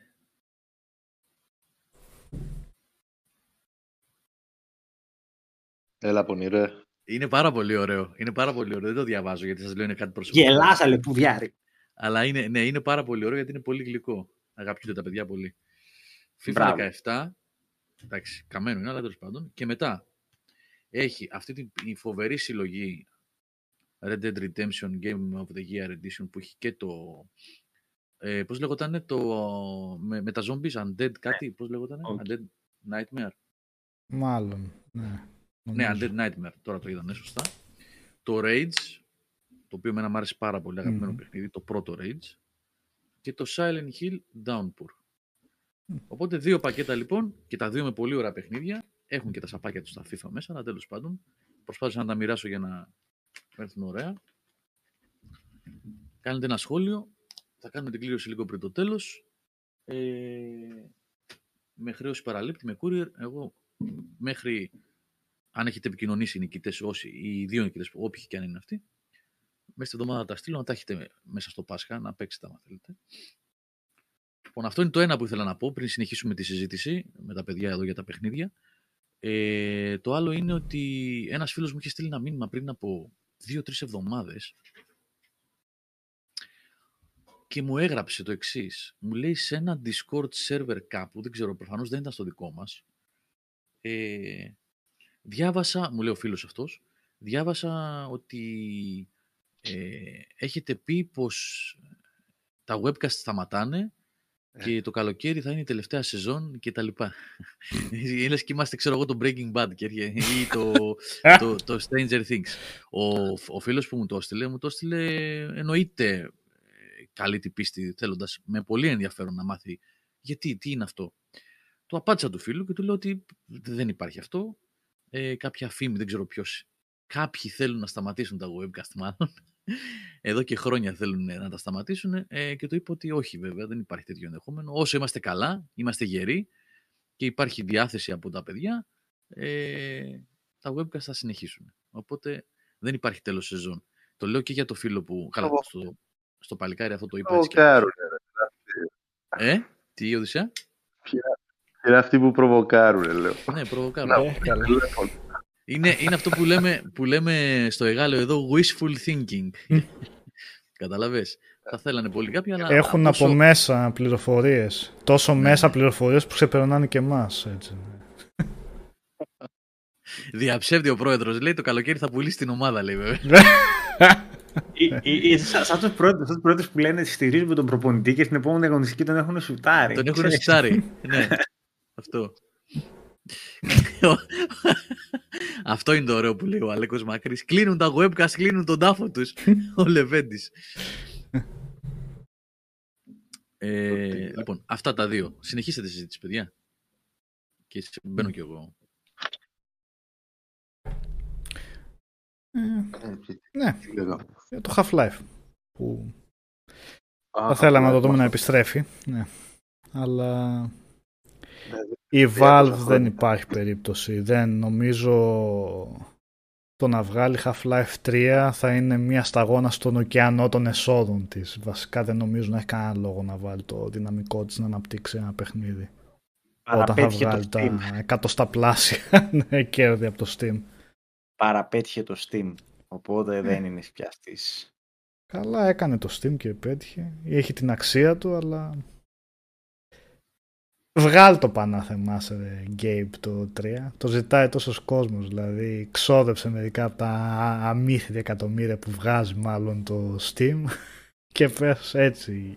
Γιατί στη τελική έχει μία... Έχει τη δικιά του υπηρεσία, το δικό του κατάστημα. Δεν θα μπορούσε να έχει το δικό του παιχνίδι έτσι σαν μασκότ ας πούμε να βγαίνει και ας μην του δώσει τα τόσα κέρδη. Να κατσάξει στην κοιλιά του. Δεν είναι, δεν, δεν τον ενδιαφέρει. Α, ναι, ναι, Απλά. τι άλλο. Δεν, δεν έχει σχέση με το...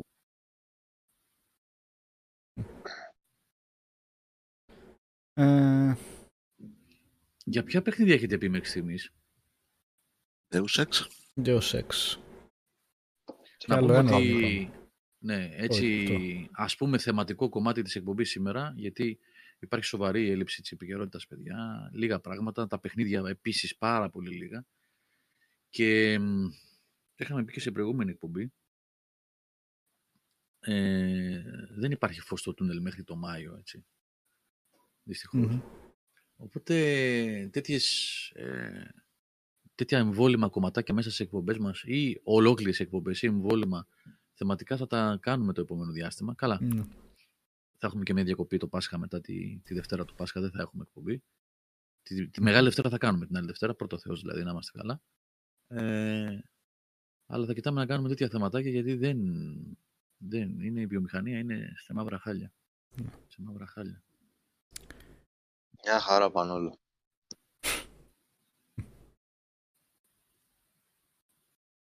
Όλα πόπα. Όλα αυτά. Όλα πόπα.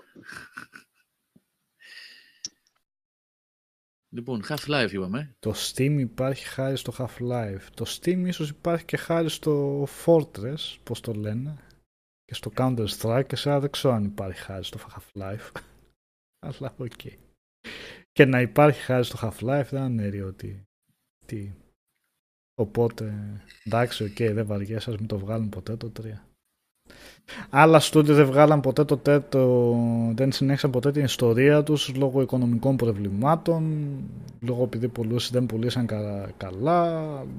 Ξέρω εγώ, είναι λίγο στενάχωρο όμως να βλέπεις μια σειρά που πήγαινε καλά. Απλά να την παρατάει ο δημιουργός επειδή... Ε, καλά έκανε και άνοιξε το μαγαζί του, αλλά ναι. Δεν θα πω και μπράβο του που το παράτησε. Ε,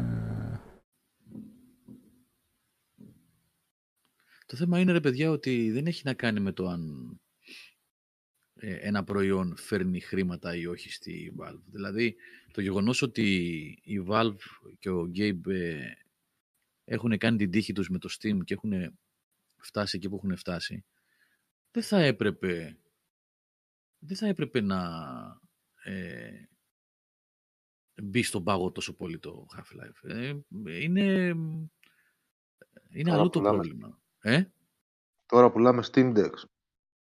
έλατε. Έχουν ξεπουλήσει παντού τέρμα. ναι, δεν.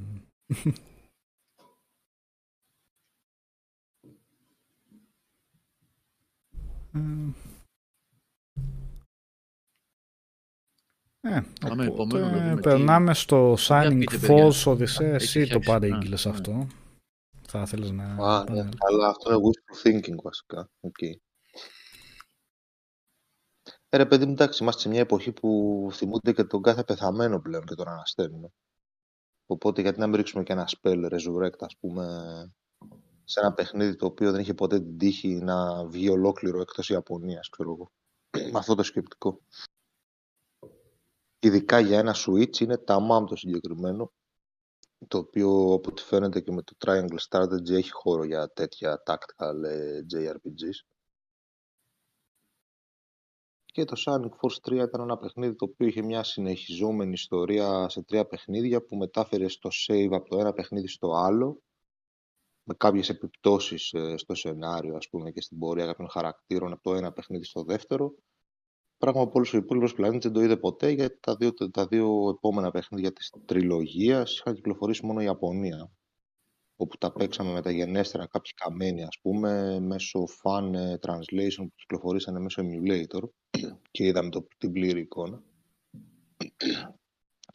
Αλλά εντάξει, γενικά η, η κουβέντα της νεκρανάστασης παιχνιδιών και σειρών που θέλουμε να δούμε είναι και λίγο μυστήρια γιατί άλλες εταιρείες ήταν τότε, άλλες εταιρείες είναι τώρα παρόλο που έχουν το ίδιο όνομα ας πούμε. Δηλαδή επιστροφές σαν του Monkey Island είναι πραγματικά ξέρω εγώ, ανοίξαν οι ουρανοί και κατέβηκε. Κάπως έτσι. Και εκεί που έλεγες να, να προτείνουμε σειρές, εγώ είχα προτείνει και το, και το Legacy of Kain, Νικόλα, που ήταν τότε σειρά στα ντουζένια της. Μεγάλο κεφάλαιο για αυτό που είχε ξεκινήσει με το Blood Omen ε, το 1996 σε PlayStation και PC και είδε μετά άλλα τέσσερα παιχνίδια και όταν έγινε η εξαγορά μετά τη Eidos από τη Square είχαν ήδη έτοιμο ένα νέο παιχνίδι και απλά το σκότωσε η Square γιατί θέλει να βάλουν multiplayer μέσα και κάτι τέτοιο.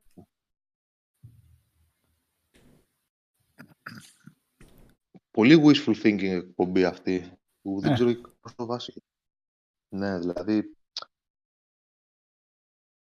τι, τι, τι ζητάς τώρα πλέον από την Eidos να αναστήσεις ξέρω εγώ ποιο το Legacy of Kain για ποιο λόγο ας πούμε αφού η Amy Henning είχε πει ότι η ιστορία έχει λήξει με το Defiance δεν υπάρχει κανένας λόγος να συνεχίσουμε κάτι τέτοιο Είχε λήξει δηλαδή δεν φαινόταν να ότι δεν, βγαίνει, ότι δεν είχε cliffhanger ας πούμε ότι θα συνεχιστεί είχε, είχε ολοκληρωθεί τελείως το κεφάλαιο μεταξύ της σχέσης του Κέιν και του Ράζιελ αφήνει ένα, ας πούμε, κάτι, ότι θα μπορούσε να γίνει κάτι, ας πούμε, αλλά το κεφάλαιο σαν κεφάλαιο της ιστορίας έκλεισε στο Defiance.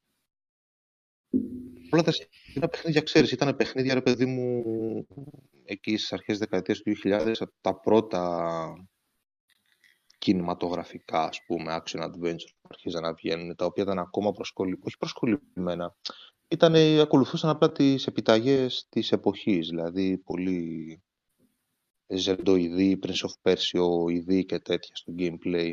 Δηλαδή, σε gameplay ουσιαστικά που μεταλαμπαδεύτηκε αργότερα στα Darksiders. Είναι ό,τι πιο κοντινό της τότε εποχής που έχουμε σήμερα τα Darksiders, το 1 και το 2. Απλά το πήραν τα Darksiders και το ψηλοτελειοποιήσαν το συγκεκριμένο gameplay από την άποψη ότι ξέρεις ήταν και τεχνολογία τότε της εποχής που δεν τα άφηνε να αναδειχθούν όσο θέλανε. Γι' αυτό και όλα τα παιχνίδια της σειράς,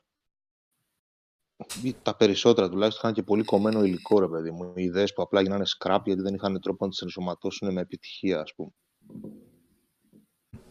Οπότε κάτι τέτοιου είδους αναβιώσεις με μια πιο φρέσκια ματιά ίσως θα είχαν ενδιαφέρον. Αλλά ξέρεις κατά πόσο θα κάνει ρέζονα πλέον σε ένα παιχνίδι τέτοιο στον κόσμο. Κοίτα, σα, ε, ένα τέτοιο story, ένα τέτοιο σύμπαν σε σύγχρονο, εφαρμοσμένο σε, με σύγχρονη τεχνολογία, έτσι όπως είναι πλέον, πλέον τα παιχνίδια με τα γραφικά, τις μουσικές και τους ήχους που μπορούν να έχουν τα παιχνίδια σήμερα, θα ήταν πάρα πολύ ενδιαφέρον. Σαν μεγάλη ε, παραγωγή ε, εννοώ, έτσι. Αυτό. Θα το πηγαίνα βέβαια, φαντάζομαι, σε πιο AAA σκηνικά. Δηλαδή θα μοιάζει ναι. περισσότερο κάτι σε, δεν ξέρω, ίσως κάτι σε Tomb Raider, κάτι σε... Ξέρεις, Galaxy of the Guardian, ας πούμε, τέτοιο, τέτοιο action adventure, ξέρω, καμία σχέση με Darksiders και τέτοιο. Με puzzles, με dungeons, με αναβαθμίσεις δυνάμεων και πιο gamey πράγματα, ας πούμε. Αλλά σαν story, εντάξει, το συγκεκριμένο franchise είχε και έχει cult following. Και το πήραν και το κάνανε, ξέρω εγώ, Nosgoth, ένα arena multiplayer πράγμα το οποίο ποτέ κανείς δεν ασχολήθηκε και κλείσαν οι servers σε χρόνο τετέ. Δηλαδή, ένας καλός τρόπος να σκοτώσει ένα franchise, ας πούμε, ιστορικό. Αλλά anyway.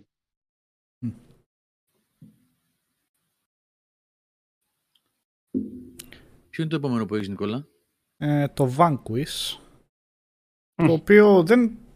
Το θέμα Ήταν μια της και έξω Ve- αυτό. ναι, αλλά το θέμα το σημερινό δεν είναι ντε και κα- δεν, δεν έχει να κάνει με franchises που απέτυχαν ντε και καλά.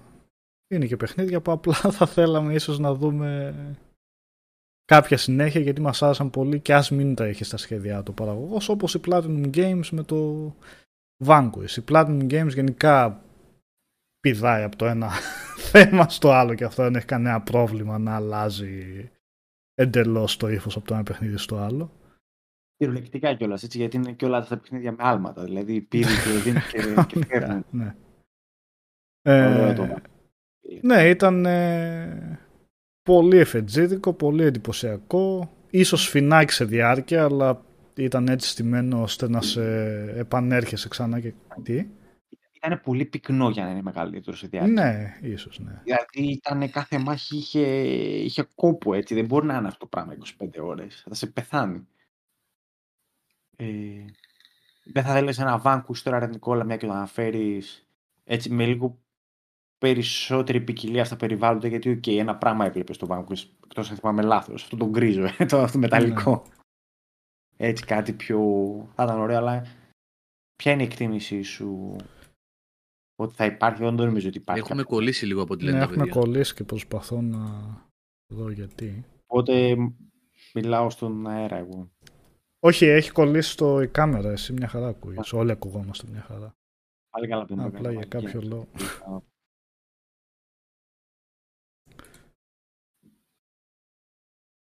Πες, πες. Δεν... Απλά Όχι, προσπαθώ να το αλλά- ξεκολλήσω εγώ εδώ. Δεν το βλέπω πολύ ζεστό να ξαναβγαίνει. Δεν νομίζω ότι καν συζητιέται. Έχετε ακούσει οτιδήποτε την τελευταία πενταετία Όχι, για το όχι, Vanquish; όχι. Δεν- Ακούστηκε και ποτέ, ναι. Ποιος το έβγαλε το Vanquish? Platinum. Εντάξει, γίναμε. Έχει κολλήσει το Κατάλαβες. βίντεο. ναι, έχει κολλήσει το βίντεο. Ναι, Η προσπαθώ να το η κάνω. που έβγαλε το, το Vanquish ή ασχολείται τώρα με το Babylon's Fall, ας πούμε. Δηλαδή, γιατί γαμώ το. Για ποιο λόγο, τι συμβαίνει με αυτούς. Ε, μ. Ναι, μ, είναι ή του ύψους ή του βάθους γενικά. Καταφέρνει πολλές φορές η, η Platinum. Τα λέγαμε τις προάλλες για την Platinum. Με το νέο Τσέο που λέει Gas is the future, Μμ, motherfucker. Ναι. Από ήταν κι αυτή. Μάθαμε τώρα για τα gas. Τα παιδιά Mm. λένε ότι μας ακούνε κανονικά, έχει αλλάξει και η καρτέλα στις εικόνες του Vanquish. Ναι, ναι, ναι, έχει κολλήσει απλά το Discord. Το, το ξέρω, παιδιά. Προσπαθώ να το κάνω. Είμαστε ok. Ναι, το πρόβλημα, έκανα το, το έλυσα. Το θέμα. Ε, OK.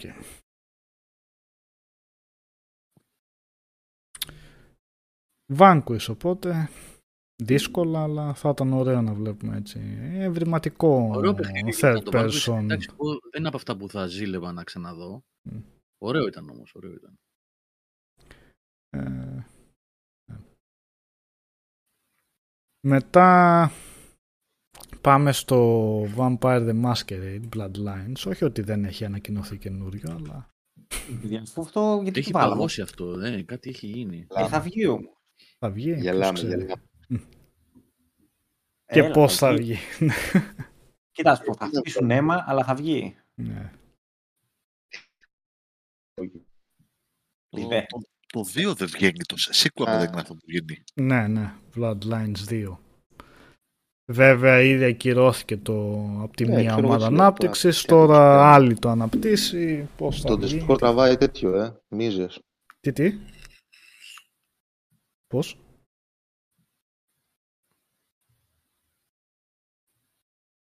Αν καλά. Τι έγινε; Αυτό που Έλα, έχει ανακοινωθεί ρε. τώρα είναι καινούριο, Α, ναι. παιδιά. Δεν είναι reboot. Ε, δύο το ονομάζουν, ναι. Sequel υποτίθεται. Ναι. Ε, Οκ, αλλά ας πάμε στο επόμενο.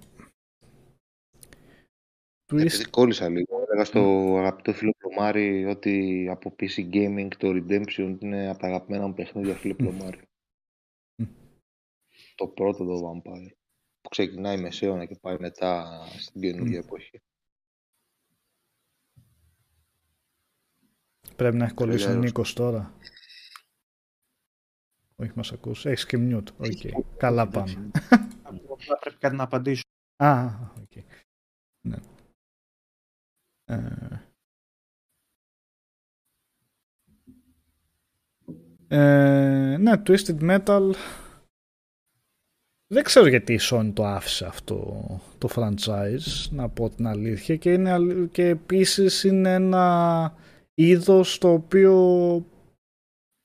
είναι νεκρό πλέον. Δεν υπάρχουν τέτοια παιχνίδια. Και δεν βγαίνουν και ποτέ βέβαια πολλά τέτοια παιχνίδια παρόμοιου ύφους. Δηλαδή ένα με σκάφη μπορώ να θυμηθώ, το Blood Wake, ε, το Vigilante, το Roadkill.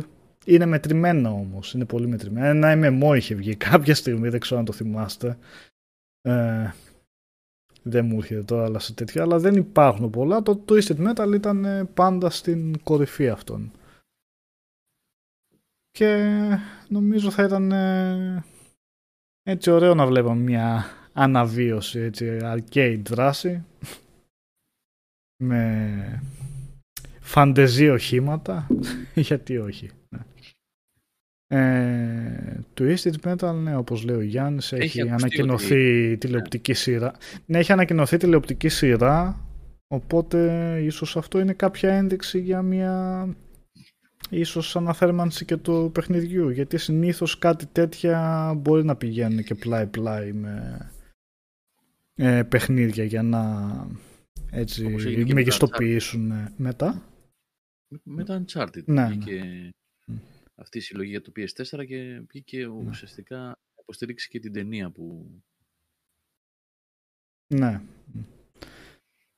Ε, για να δούμε.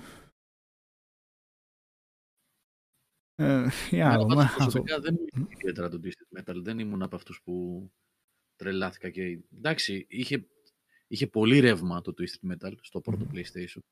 Πολύ ρεύμα.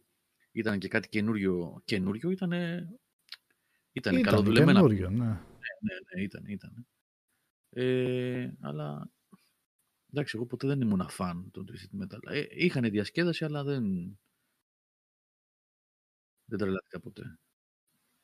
Είναι όμως, ε, είναι μια σειρά παιχνιδιών που έχει χαθεί και έχει αγαπηθεί αρκετά.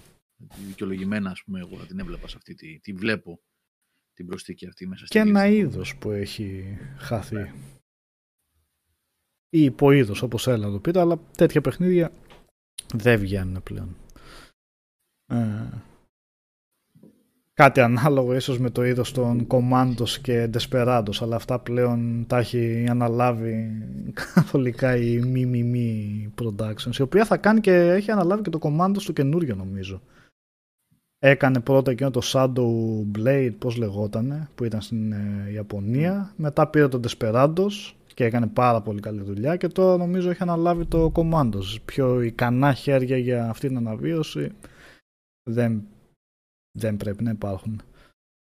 Εν τω μεταξύ για το Twisted Metal πρέπει να πούμε ότι ε, είναι του David Jaff παιχνίδια Μμμ. και ο οποίος έδωσε στο καπάκι δύο τεράστια franchises στη Sony. Δηλαδή με το που αφήνει το Twisted Metal πίσω έκανε το πρώτο God of War, έτσι. Μμμ.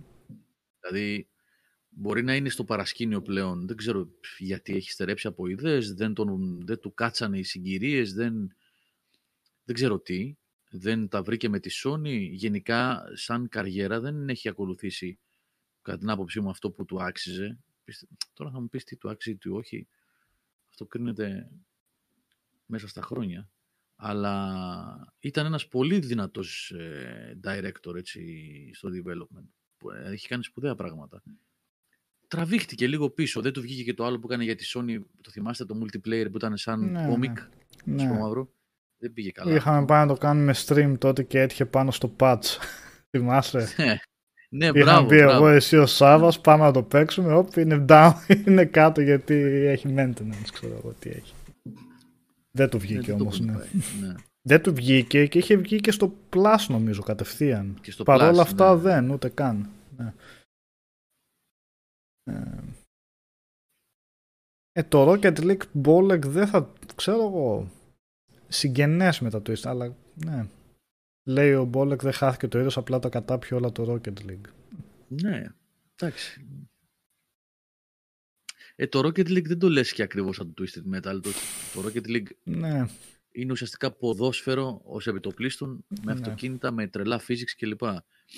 Το Twisted Metal είναι car combat. ναι. Ξεκάθαρα, car combat. Αυτό που βγάλανε, ε, που ήταν launch τίτλος με το PS4, launch, ε, συγγνώμη, με το PS5, λίγο μετά, όχι launch, λίγο μετά το, του είχαν δώσει μια μικρή καθυστέρηση, το θυμάστε, που ήταν στο Plus και αυτό. Είχε μια τέτοια λογική με τα αυτοκίνητα, πώς λέγονταν, Δεν θυμάμαι Το καθόλου. που δεν πήγε και αυτό. Ποιο, Οδυσσέα; Που ήταν σαν το Distraction Derby. Ναι. Ναι, Ένα All Stars, πώς λεγόταν. ναι, ναι, Dis- Distraction Α, All Stars. ναι, ναι, Distraction ναι. All Stars. Ναι. Είχε μια λογική Twisted Metal, απλά είχε και πεζούς. Δηλαδή ήταν, δεν ήταν μόνο με οχήματα. Ε, αλλά και αυτό πέρασε και δεν ακούμπησε. Και για πραγματικά όταν βλέπεις κάτι τέτοιο, ε, δεν ξέρω τι χώρος υπάρχει πλέον για κάτι σαν το Twisted Metal ε, να έρθει. Ναι. Δεν ξέρω, παίζει ο κόσμος Distraction All Stars, δεν το έχω παρακολουθήσει, μην το αντικήσω κιόλας, αλλά δεν, Δεν έχει νομίζω. κάνει. Δεν δεν είχε ακούγεται αντίκτυπο, καθόλου. ναι, τι ναι. Είναι. Εγώ Γιώργο τις προάλλες έψαχνα ρε, εσύ να βρω κανένα παιχνίδι βλαμμένο τελείως. Δηλαδή του Ναι. τύπου τώρα που πες God of War ας πούμε. Δηλαδή ένα, ένα God of War ρε φίλε, σαν το πρώτο, το δεύτερο. Μμ. Ε, βάλει το Μμ, πρώτο πώς και το- το δεύτερο να παίξεις. Μου φαίνεται. Ε, Πώς ήταν Ορίστε. το... Βγήκε και ένα Dante's Inferno ας πούμε, ένα Ναι. Castlevania Shadow, κάτι, κάτι καμενιές τύπου, ξέρω εγώ, Shadows of the Dam, κάτι Μμ.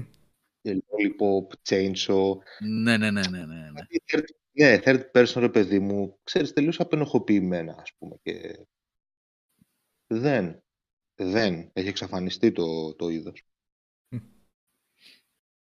ναι. Αυτά τα double A γενικά.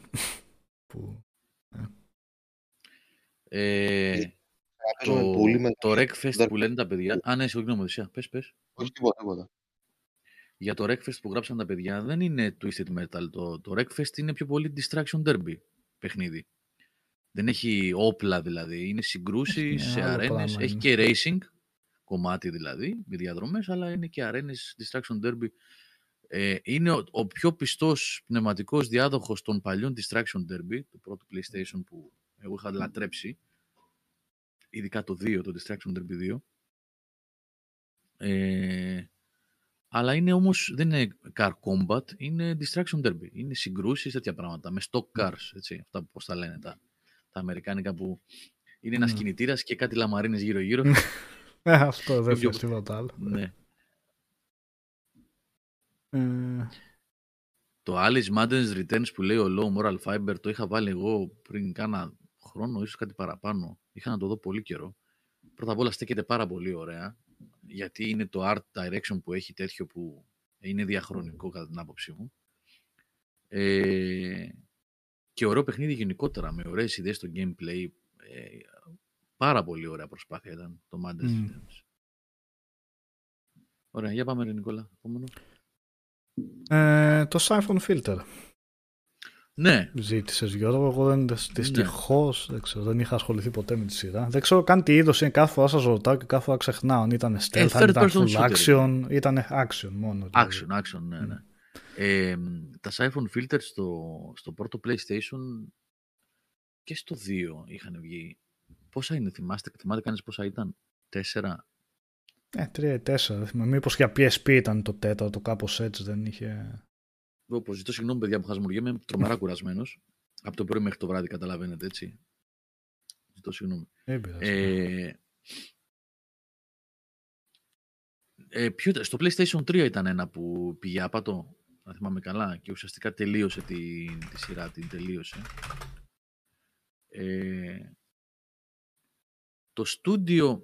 Ήταν να τρία θυμηθώ. σε iPhone filter για Ναι. PlayStation πρώτο, ήταν το Omega Strain για PS2, το Dark Mirror, το Dark Mirror για PSP και PS2 και μετά το Logan Shadow για PSP. Δεν βγήκε στο 3 ποτέ. Όχι, όχι, Όχι, κανένα έτσι. δεν για Οπότε τρία. είναι πάρα πολλά χρόνια Μμ. που είναι, που είναι χαμένο το franchise. Ε, αν δεν κάνω λάθος, ε, το στούντιο που δούλευε τα Siphon Filter έχει μετεξελιχθεί, να το πω, στην, στο Bend Studio. Αυτή είναι, ναι. Έτσι, στο Bend Studio που Μμμ. κάνει το...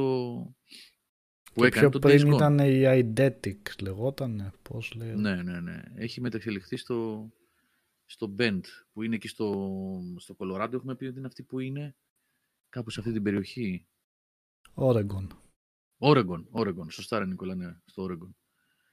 Και κάτι είχατε, στο Discord το δικό μας είχε γράψει κάποιο παιδί τις προάλλες ότι υπάρχει μια φήμη πως το Bend Studio δεν θα κάνει Days Gone 2, αλλά θα κάνει, ίσως πιάσει Siphon Filter ξανά.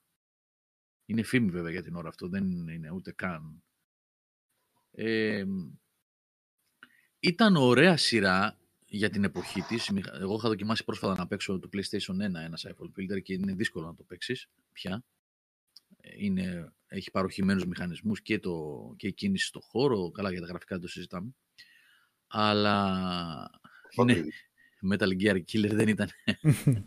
είχε, είχε ακουστεί και αυτό, ούτε καν.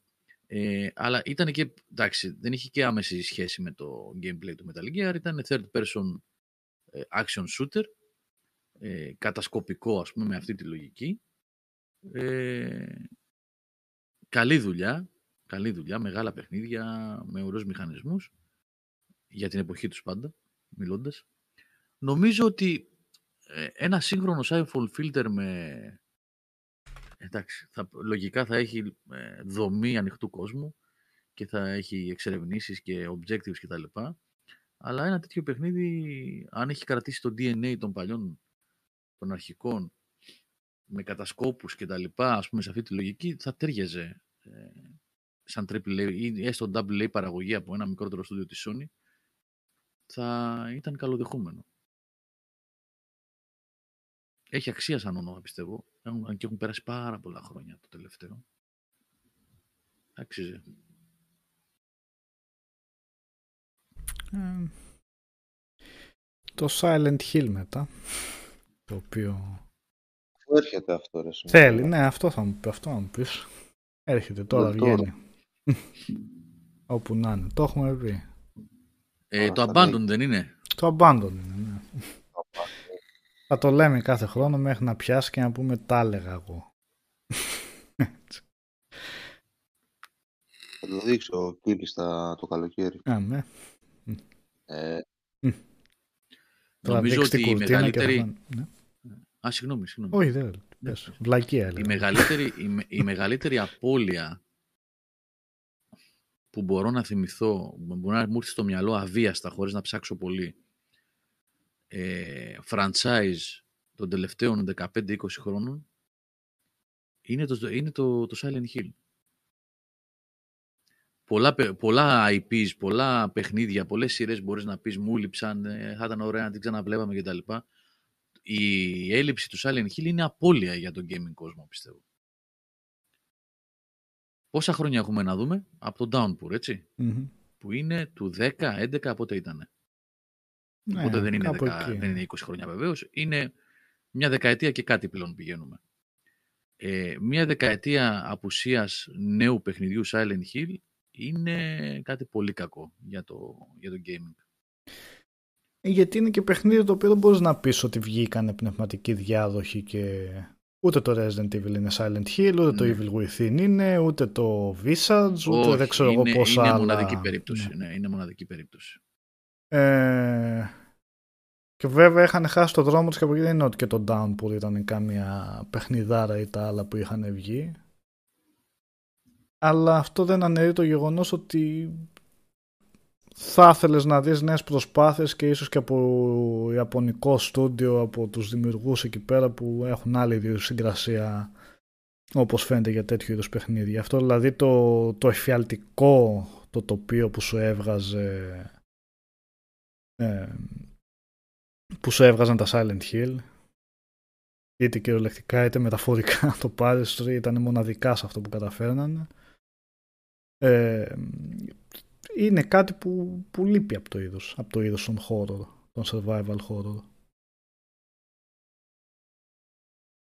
Ε, δυστυχώς Ναι, η, η Konami είναι ένα στούντιο το οποίο προσωπικά πιστεύω ότι πιστεύω και έτσι είναι εκ του αποτελέσματος ότι δεν ασχολείται πλέον με το. Έχει σταματήσει να ασχολείται με αυτά. Οπότε μόνη σωτηρία για αυτά τα franchise της πιστεύω θα ήταν ένα απλά να τα δώσει κάπου αλλού που δεν ξέρω για ποιο ακριβώς λόγο δεν τα κάνει και δεν φαντάζομαι να μην τα ζητάνε άλλα στούντιο τα δικαιώματα. Όποιος ξέρει, εντάξει τώρα αυτά είναι πολύ γενικό λόγο αυτό δεν μπορούμε να έχουμε καθόλου ιδέα τι σχέδια έχει Konami, τι ζήτηση υπάρχει, πώς πάει όλο αυτό. Ε, Έχετε Εντάξει, mute, πάντως- Γιώργο, αν μιλάς. Ναι. Συγγνώμη ρε παιδιά. Το μεγάλο πρόβλημα με τα Silent Hill, με την απουσία τους, οφείλεται ακριβώς έλεγα στην επιλογή της Konami να αποτραβηχτεί από, την, από το ενεργό publishing που έκανε εδώ και 40 χρόνια. 30 χρόνια πόσο είναι. Δηλαδή σε όλη τη δεκαετία του 80 και στα arcade και στις κονσόλες και στους υπολογιστές ε, η επιλογή της να ε, ασχολείται με πατσίνκο και με mobile games θυμάστε εκείνη την περίοδο που την περιβόητη που έφυγε και ο Kojima σκοτωθήκανε έφυγε τον έδιωξαν τέλος πάντων ό,τι και αν έγινε ε, έχει τα δικαιώματα προφανώς του Silent Hill εννοείται ε, και το γεγονός ότι έχει αποτραβηχτεί από το development και το publishing έχει τραβήξει μαζί και το Silent Hill. Και είναι μεγάλη ζημιά αυτό. Προφανώς και είναι και το Metal Gear στην εξίσωση μέσα αυτή, αλλά Metal Gear είχαμε σχετικά πρόσφατα. Ε. Δε- Ναι, σχετικά. Μια τετραετία, πενταετία είναι, πότε ήταν. Μια πενταετία. Έτσι. Ε, και πήγε ο Νικόλας κατευθείαν γιατί είναι φοβερός σκηνοθέτης και πήγε κατευθείαν και βάλε το Metal Gear. Ε, αλλά το, το Silent Hill είναι απώλεια από το σύγχρονο gaming, επαναλαμβάνω, είναι απώλεια. Και καλό θα είναι οι φήμες που υπάρχουν ότι κάποιος κυνηγάει με κάποιο τρόπο, κάποιος ε, platform holder, δηλαδή ξέρω εγώ η Sony εν προκειμένου, ε, κυνηγάει να βγει Silent Hill ως exclusive κάτι, ένα remake του πρώτου ή οτιδήποτε, α- αν έχει έστω και ένα ψήγμα αλήθειας σε αυτή η φημολογία που κυκλοφορεί εδώ και που υπάρχει μάλλον, που θεωρείται εδώ και μήνες, ίσως μείνει και κάνα χρόνο κιόλας στο ίντερνετ, ε, είναι ελπιδοφόρο. Μακάρι, μακάρι να ισχύει κάτι τέτοιο. Και βεβαίως ε, αυτό δεν σημαίνει κάτι από μόνο του, θα πρέπει να πάει και στα κατάλληλα χέρια, έτσι. Ε, βέβαια. Είτε είναι Εννοείται. remake, ναι, είτε είναι remake, είτε είναι κάτι καινούριο. Δεν θέλουμε, δηλαδή, για όλα τα παιχνίδια που εξετάζουμε τώρα που αναφέρουμε σε αυτή την, αυτή την εκπομπή, ε, εξυπακούεται ότι δεν θέλουμε την επιστροφή ενός ονόματος έτσι, για να δούμε τον τίτλο ενός παιχνιδιού. Metal Gear 8, Metal Gear Solid 6, ποιο θα είναι τέλος πάντων, Ναι. ή Silent Hill 14, δεν έχει νόημα απλά να βγει ένα όνομα, αλλά να ε, αξιοποιηθεί έτσι όπως πρέπει και αρμόζει σε αυτά τα ονόματα από σοβαρούς ανθρώπους που το κατέχουν κυρίως, ξέρουν δηλαδή τι πιάνουν στα χέρια τους και ε, κατά εξακολούθηση να είναι και ταλαντούχοι και να μπορούν να δώσουν κάτι που θα δικαιώσει το όνομα. Το Metal Gear νομίζω ότι είναι πιο δύσκολο από το Silent Hill, να το ξαναδούμε. Είναι πιο δύσκολο. Ε, μετά το φιάσκο εκείνο εκεί του, ο Νικόλας το είχε κάνει, ε, το review. Το Πώς το Survive, λέγανε; ναι. Το Survive. Μετά από εκείνο το, το απίστευτο σκηνικό. Το Survive θα μπορούσε να υπάρχει από μόνο το σε ένα double A παιχνίδι που λέγαμε. Είναι ότι ήταν κάτι πολύ χάλια με το παιχνίδι. Αλλά όταν του κολλάς πάνω το Metal Gear, οκ. Τι προσπαθείς να κάνεις ακριβώς εκεί; Τι ακριβώς; Το καταστρέφεις εντελώς δηλαδή. Όχι ότι θα ήταν κανένα φοβερό παιχνίδι, αλλά εκεί το καταστρέφεις εντελώς. Ε, Τα Metal Gear όμως, ναι, λείπουν και αυτά. Ήταν πολύ ιδιαίτερα παιχνίδια. Ήταν, ε, OK, love or hate it καταστάσεις, αλλά νομίζω ακόμα και όσους δεν τους καθόταν καλά θεωρώ ότι Ε, οι, θα πιο έπρεπε... πολύ, οι πιο πολύ love ήταν. Ναι. Πολύ love ήταν τα Metal Gear. Έχει πολλά στοιχεία για να εκτιμήσει αυτό. Δηλαδή αυτό το τρομερό πλέξιμο με τους χαρακτήρες, ένας χαμός που γίνεται, ένα κουβάρι με καλή έννοια διαφορετικών καταστάσεων που πάει για δεκαετίες στο lore και, και μέσα από τα παιχνίδια πηγαίνει σε δεκαετίες στο lore και περιπλέκεται έτσι ένα ολόκληρο νημοσιολογικός λαβύρινθος με πολύ ωραίο τρόπο Ίσως φλίαρο σε σημεία. Άλλωστε, πολλές φορές λέμε ο Kojima λέγεται ο Kojima ας κάνει ταινία και ας αφήσει τα παιχνίδια αυτός τόσο πολύ θέλει να πει έτσι Όχι, μια ρε. τέτοια ιστορία. Αλλά όχι, για μένα προσωπικά αυτό το πάντρεμα που έκανε ήταν ε, εξαιρετικό και είχε αυτό ακριβώς ταυτότητα στα παιχνίδια του. Άλλος δηλαδή, όποιος δηλαδή καθόταν να, Όποιος δηλαδή βαριόταν ε, στο τερματισμό του Metal Gear 4 που ήταν σαν ταινία γιατί κρατούσε μία ώρα και αν όχι παραπάνω βασικά νομίζω απλά δεν του άρεσαν τα Metal Gear γιατί ήταν ένα κομμάτι της προσωπικότητάς τους αυτό εγώ δηλαδή χαιρόμουν ήταν το τέλος μιας ολόκληρης εποχής ένα φοβερό κλείσιμο το Metal Gear Solid 4 και είναι πολύ κρίμα που, δεν, που είναι πολύ δύσκολο να ασχοληθεί κάποιος Είναι, ήταν αυτό. τρομερό το Metal Gear Solid. Ναι. 4. Τρομερό. Ήταν εξαιρετικό τεχνικά. Η υπόθεση έφερνε, έδινε νήξεις και απαντήσεις και ασχολιόταν με χαρακτήρες από όλη τη σειρά που όλη η προηγούμενη σειρά εκτινόταν για δεκαετίες και δεν άφηνε τίποτα χωρίς να το αγγίξει. Και ερχόταν η τελευταία cutscene, έπεφταν οι τίτλοι τέλους και έβλεπες μετά άλλη μια cutscene και έλεγες δεν θέλεις να τελειώσει. Ε, τέλειωνε και έλεγες ok, εδώ τέλειωσε ένα τεράστιο κεφάλαιο του gaming ας πούμε ξαφνικά. Γιατί ένιωθες εκείνη τη στιγμή το Metal Gear Solid το 4 όπως ένιωθες πιο πριν με το Halo 3 και άλλες, ε, άλλα τέτοιου είδους παιχνίδια. Ένιωθες εκεί ότι είναι το... η κατάληξη εντελώς εκεί τελειώνει. Μετά βέβαια συνέχισε. Προφανώς, αλλά ήταν ένα πολύ μεγάλο κλείσιμο του κεφαλαίου. Και παρόλο που ήταν τόσο πολύ σαν ταινίες αυτά τα παιχνίδια και τεράστιες cutscene και πολύ καλογυρισμένες cutscene, πολύ φροντισμένες, δεν είναι ότι στερούσε σε gameplay. Όλα τα Metal Gear είχαν πάρα πολύ καλός και εξαιρετικό gameplay. Ήταν ε, α- από την άποψη του stealth βάζαν το, τη, τη- τη δική του στάθμη. Και το Metal Gear Solid το 4 που ίσως είχε, τα, που ίσως είχε τα περισσότερα βίντεο από, κα- βίντεο από κάθε άλλο και τη μεγαλύτερη διάρκεια το stealth ήταν ε, πάρα πολύ καλό. Και το action ήταν δουλεμένο σαν σύνολο δηλαδή τα παιχνίδια, τεχνολογία, gameplay, βίντεο, σενάριο ήταν ε, αρτιότατα.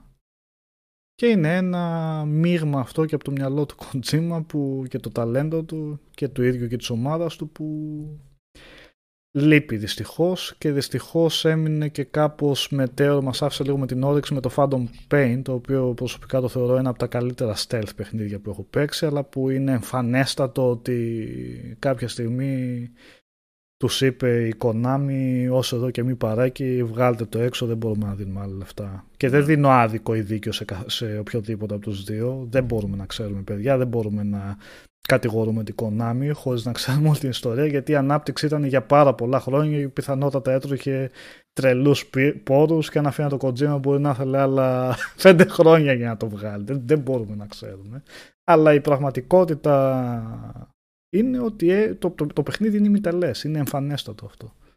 Αλλά τουλάχιστον έχουμε ένα Metal Gear, τουλάχιστον είναι το ευτύχημα ότι έχουμε ένα Metal Gear Solid 4 το οποίο κλείνει τη σειρά. Μπορεί δηλαδή να μείνει εκεί και να πεις δεν χρειάζεται συνέχεια. Ε, ναι, Το ούτως Metal ή άλλως. Gear ε, έχει και μια άλλη. Συγγνώμη, Κώστα, κάτι πήγες να πεις. Όχι, όχι, συνέχισε Γιώργο, δεν πειράζει, μου άρεσαν. Ε, είναι μια άλλη περίπτωση δύσκολης επανόδου, χωρίς να είναι τίποτα ε, αδύνατον. Όλα μπορούν να γίνουν, ε, αν πάνε στα κατάλληλα χέρια. Απλά επειδή είναι συνυφασμένο, όπως έγραψε και ένα παιδί κιόλας πολύ ωραία εδώ πέρα, το όραμα, το όραμα Kojima, Τώρα, αρέσει δεν αρέσει αυτό το όραμα, δεν έχει σημασία. Το θέμα είναι ότι ο Kojima είναι ένας δημιουργός που θέλει το κάτι παραπάνω. Ψάχνει πάντα για κάτι περισσότερο. Κυρίως στη γραφή του και στα σενάρια που έχει. Για το gameplay του, πολλοί μπορούν να γύρουν ενστάσεις. Τι τους αρέσει και τι τους αρέσει στα παιχνίδια του Kojima. Είτε είναι Metal Gear, είτε είναι Death Stranding. Πολλά μπορούμε να συζητήσουμε. Αν μη τι άλλο όμως γράφει καλά, έχει δηλαδή συγκεκριμένο πλάνο στο μυαλό του για τα παιχνίδια που θέλει και παραδίδει. Δηλαδή από την αρχή μέχρι το τέλος, αν παρακολουθήσει την ιστορία, δεν σε κρεμάει. Μμμ. Ξέρει τι θέλει να πει και το λέει ωραία. Ε, οπότε επειδή ακριβώς, ακριβώς το Metal Gear franchise είναι συνυφασμένο με τον Kojima, με το μυαλό του και με, τα, αυτά- με τη ιστορία που έχει πλάσει στο μυαλό του ο άνθρωπος, δεν ξέρω πόσο εύκολο είναι να δούμε να επιστρέφει Μμ. κάτι τέτοιο. Πιστεύετε, Χωρί- ότι θα μπορ... Πιστεύετε ότι θα μπορούσε να επιστρέψει σαν ένα διαφορετικό IP με ένα διαφορετικό πρωταγωνιστή; Ή πρωταγωνιστές για να είμαστε πιο σωστοί Ναι. στο θέμα του Metal Gear. Αυτό είναι που φοβάμαι εσύ, ότι δεν θα είναι Metal Gear όμως έτσι. Γιατί, επαναλαμβάνω, όταν βγαίνει η ουσία του δημιουργού μέσα σε ένα προϊόν, σε ένα παιχνίδι, είτε το πεις καλλιτεχνικό προϊόν, είτε το πεις εμπορικό προϊόν, τέλος πάντων όπως και να έχει, ε, όταν λείπει αυτός ο δημιουργός, ο οποίος το έχει γεννήσει από το μυαλό του, ε, θα πρέπει ο επόμενος που θα αναλάβει τα ενία να το έχει πολύ, να, να, Μμμ. να το γνωρίζει, να το κατέχει, καταλαβες. Να μπορεί δηλαδή να πάρει την ουσία, το DNA και να το μεταφέρει σε κάτι καινούριο. Δεν λέω ότι, είναι, ότι αποκλείεται να συμβεί κάτι τέτοιο, αλλά το βρίσκω λίγο δύσκολο. Είναι Το σαν να ευτύχημα λέμε... είναι ότι η Kojima συνεχίζει να υπάρχει. Ναι. Τι είπες Οδυσσέα, το ευτύχημα είναι ότι ο Το Kojima... ευτύχημα είναι ότι η Kojima συνεχίζει να υπάρχει σε αντίθεση με την Konami. Ναι, Ναι. Και τουλάχιστον ε, όσον αφορά εμένα και φαντάζομαι και εσάς, μετά το Death Stranding, μια περιέργεια την έχουμε για να δούμε τι θα βγει, ρε παιδί μου. ναι. Κάτι Αν παραπάνω. μη τι άλλο. ναι. Εντάξει. Από την περασμένη γενιά το Death Stranding όσο περνάει ο χρόνος και ζυμώνεται στο μυαλό τα παιχνίδια αποτελούν ίσως από τις πιο ιδιαίτερες και πιο αγαπημένες εμπειρίες. Ναι, είναι κάτι διαφορετικό. Εγώ πάντως που ε, το Death Stranding το είδα ετεροχρονισμένα στο PS5 όταν βγήκε. Ε, έμεινα πάρα πολύ ευχαριστημένος. Δεν ασχολήθηκα διεξοδικά με κατόπιν οδηγίας ε, και προτροπής του Νικόλα δηλαδή. Μου είπε μην ασχοληθείς, δες την ιστορία, μην κάνεις οτιδήποτε εμφανίζεται κτλ. κτλ. Δεν ήθελα και εγώ ήμουνα θα με κούραζε πάρα πολύ αν έκανα τα πάντα στο παιχνίδι γιατί φαίνονταν ότι ήταν πολύ απαιτητικό από θέμα χρόνου και υπομονής και δεν μπορούσα, αλλά πηγαίνοντας και παίζοντας πόσο είχαμε πει ρε Νικόλα ήταν, κάνα 30 ώρο το story, Ναι, 25 ναι, κάπου ώρες. εκεί. Ναι, ναι, ναι. Ε, ναι, έμεινα πολύ ευχαριστημένος. Δηλαδή, μπορεί να φάγε ξύλο και να χλέβαζε ο κόσμος, courier simulator κτλ. κτλ. Το Death Stranding ήταν κάτι πολύ περισσότερο από αυτό. Πολύ περισσότερο. Δεν θα πω ότι είναι το καλύτερο παιχνίδι που έχει βγει ποτέ, ούτε ότι έχει το καλύτερο gameplay, αλλά ήταν κάτι πολύ ιδιαίτερο. Ναι, ρε παιδί μου, μοναδικό. Ναι. Λοιπόν, πού Ε, είμαστε; και το Resistance 3 ε, Α, το, ναι. το οποίο πολύ διαφορετικό. Δεν ξέρουμε τώρα. Μπήκε η Sony, είπε στην Insomniac που ίσως Δεν έτσι πήγε έγινε. καλά, ρε. Δεν Ναι. πήγε καλά τότε.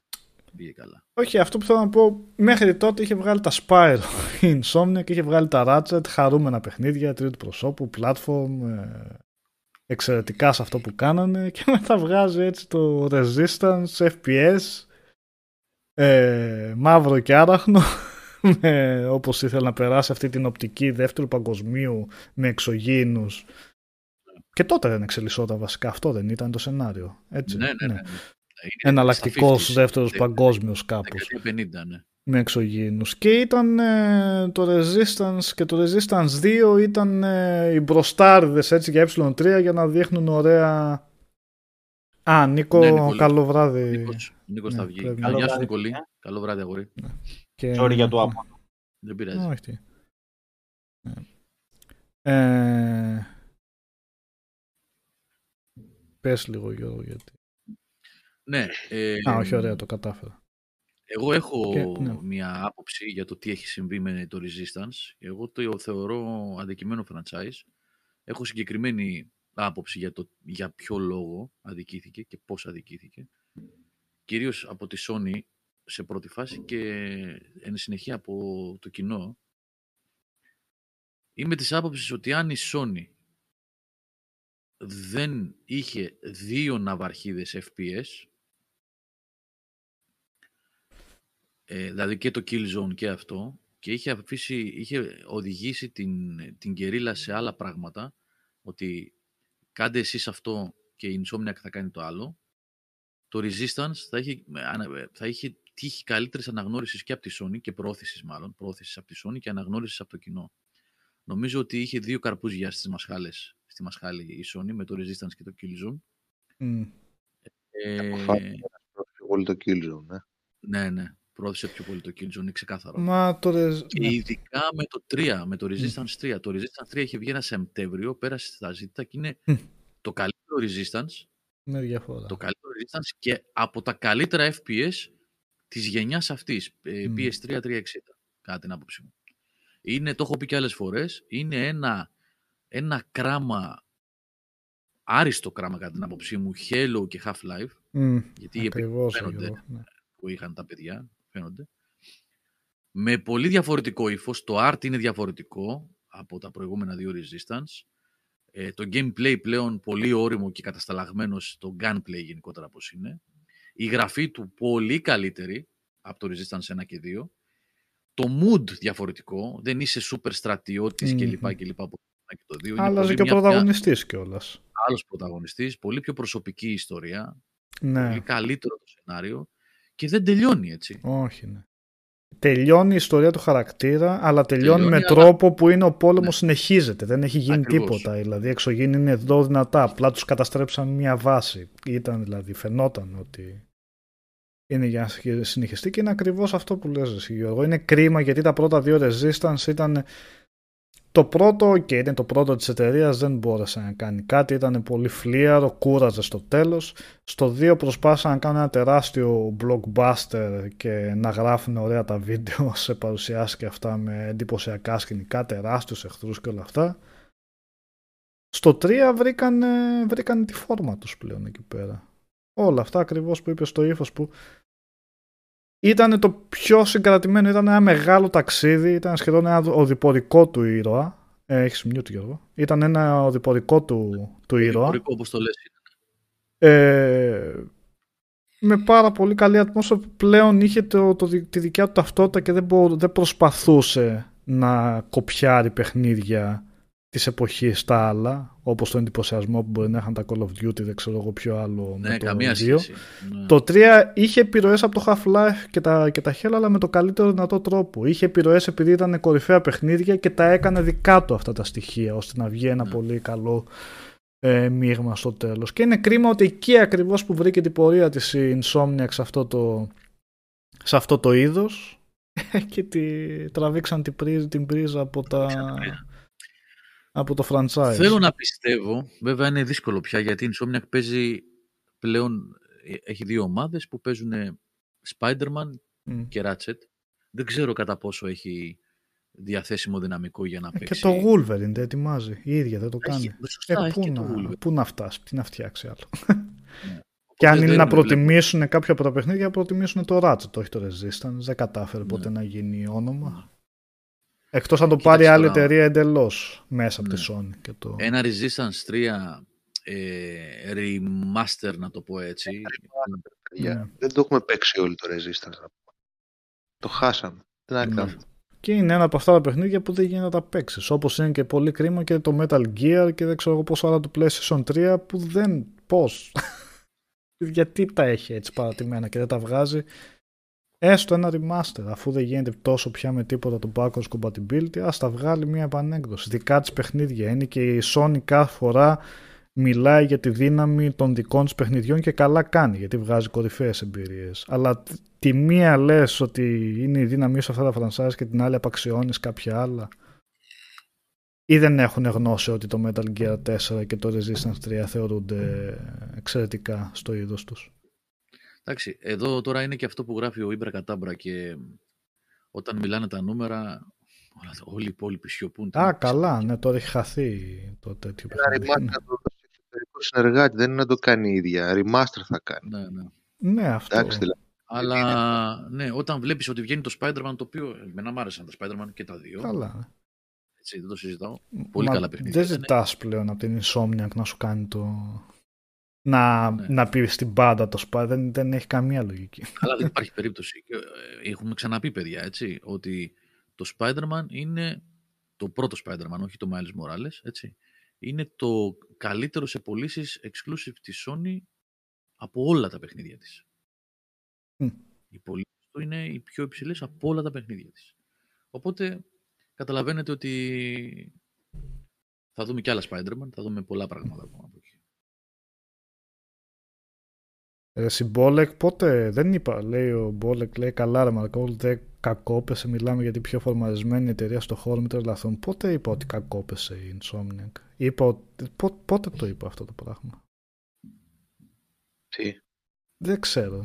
Πόσο Όχι, παιδιά όχι. βγαίνει αυτό το συμπέρασμα; Εμείς απλά συζητάμε ότι το Resistance μας άρεσε πάρα πολύ και θα θέλαμε να βγει ένα καινούριο. Όχι, δεν είναι. δεν είπαμε ούτε ότι καν. κακόπεσε. Σφαίρα πάει η Insomniac και Κακόπεσε. βγάζει εξαιρετικά παιχνίδια.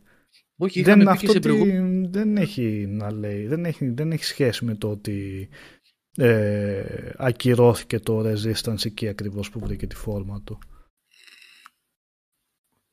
Η- Πώς η από αυτό βγαίνει το Insomniac- συμπέρασμα ότι κακόπεσε η Insomniac; Έχουμε πει σε προηγούμενη εκπομπή, όταν είχαμε δει κιόλας και την εξαγορά της από τη Sony, εγώ το είχα πει και προσωπικά ότι ε, η Insomniac γύρισε στο σπίτι της έτσι όπως έπρεπε. Η Sony την αντιμετώπισε λίγο παράξενα κάποια στιγμή Ναι. ε, εκεί στη δεκαετία, αρχές δεκαετίας του 20, ε, του 10 συγγνώμη, 2010-2011, μετά από το Resistance 3, ε, που πήγε και δούλεψε με την EA για ένα παιχνίδι, δούλεψε με τη Microsoft για το Sunset Overdrive και ήτανε, έπαιζε λίγο σαν μπαλαντέρ, έπαιζε λίγο σαν Ναι. ελεύθερος πράκτορας, ξέρω, εγώ, free agent, πώς τα λένε.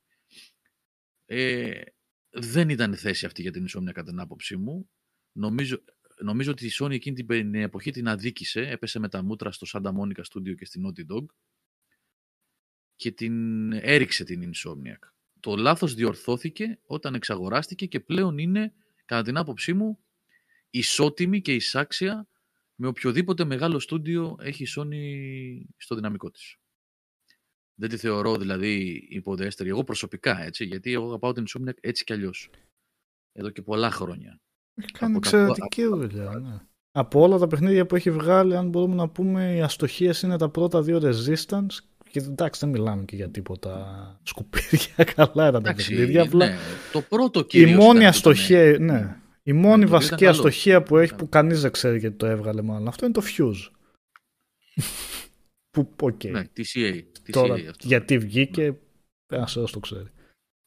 Αλλά αν θέλετε τη δικιά μου τη γνώμη, το Spider-Man ήταν πολύ καλό, μου άρεσε και αυτά, αλλά αν μου ζητούσε κάποιος τι θα ήθελα περισσότερο από την Insomniac, από ανάμεσα από αυτά τα παιχνίδια που βγάζει, θα έλεγα ότι θα προτιμούσα, θα ένιωσα πιο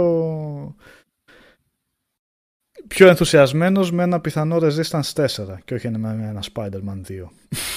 θα μου άρεσε πιο πολύ σαν είδηση. Αυτό.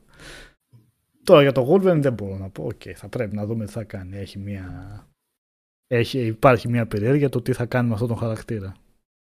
Αλλά πιο πολύ θα μου δημιουργήσει έτσι προσμονή για ένα Resistance 4. Μια χαρά θα το δω και το Spider-Man το 2 όποτε το βγάλει, αλλά τέλος πάντων. Ναι. Έχω άλλη προτίμηση για το τι θα ήθελα να δω από τους ίδιους. Ε, Νούμερο 2 ή όχι Γιάννη που λες Naughty Dog σε σχέση με Insomniac και αυτά το σημασία έχει ότι αποτελούν ναυαρχίδες νομίζω περισσότερο σε αυτό τώρα Ε, τα ναι. συγκρίνουμε άμεσα οκ ναι.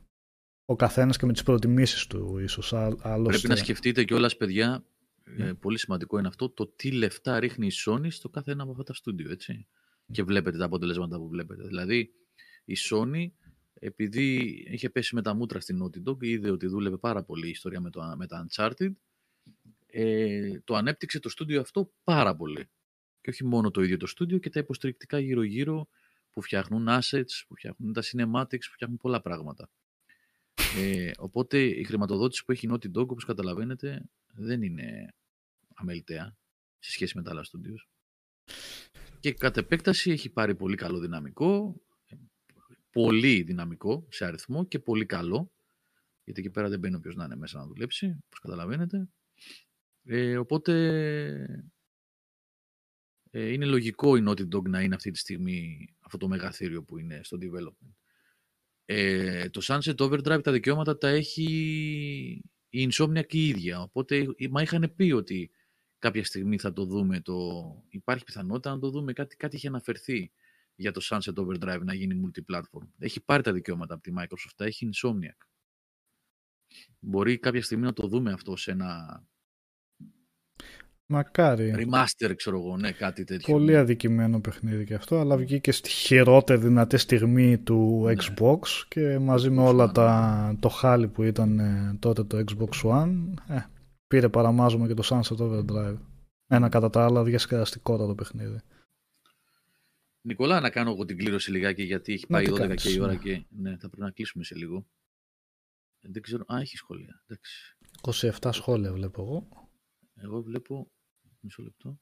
27 βλέπεις. Ωραία. Πόσα βλέπεις; Ναι, 30. 30 βλέπω. 30, 30 ναι. βλέπω. Ναι, ναι, ναι. 30. Κάτσε να κάνω άλλα. Οπότε θα κάνω την κλήρωση τώρα πολύ πολύ γρήγορα να δώσουμε τα πακέτα να φύγουν. 30. Και ένα τελευταίο που έχει μείνει, μάλλον θα το δώσουμε τη Μεγάλη Δευτέρα. Πού είναι ρε το randomizer, τον έχω χάσει; Μας δουλεύει, ανάπτωση. Λοιπόν,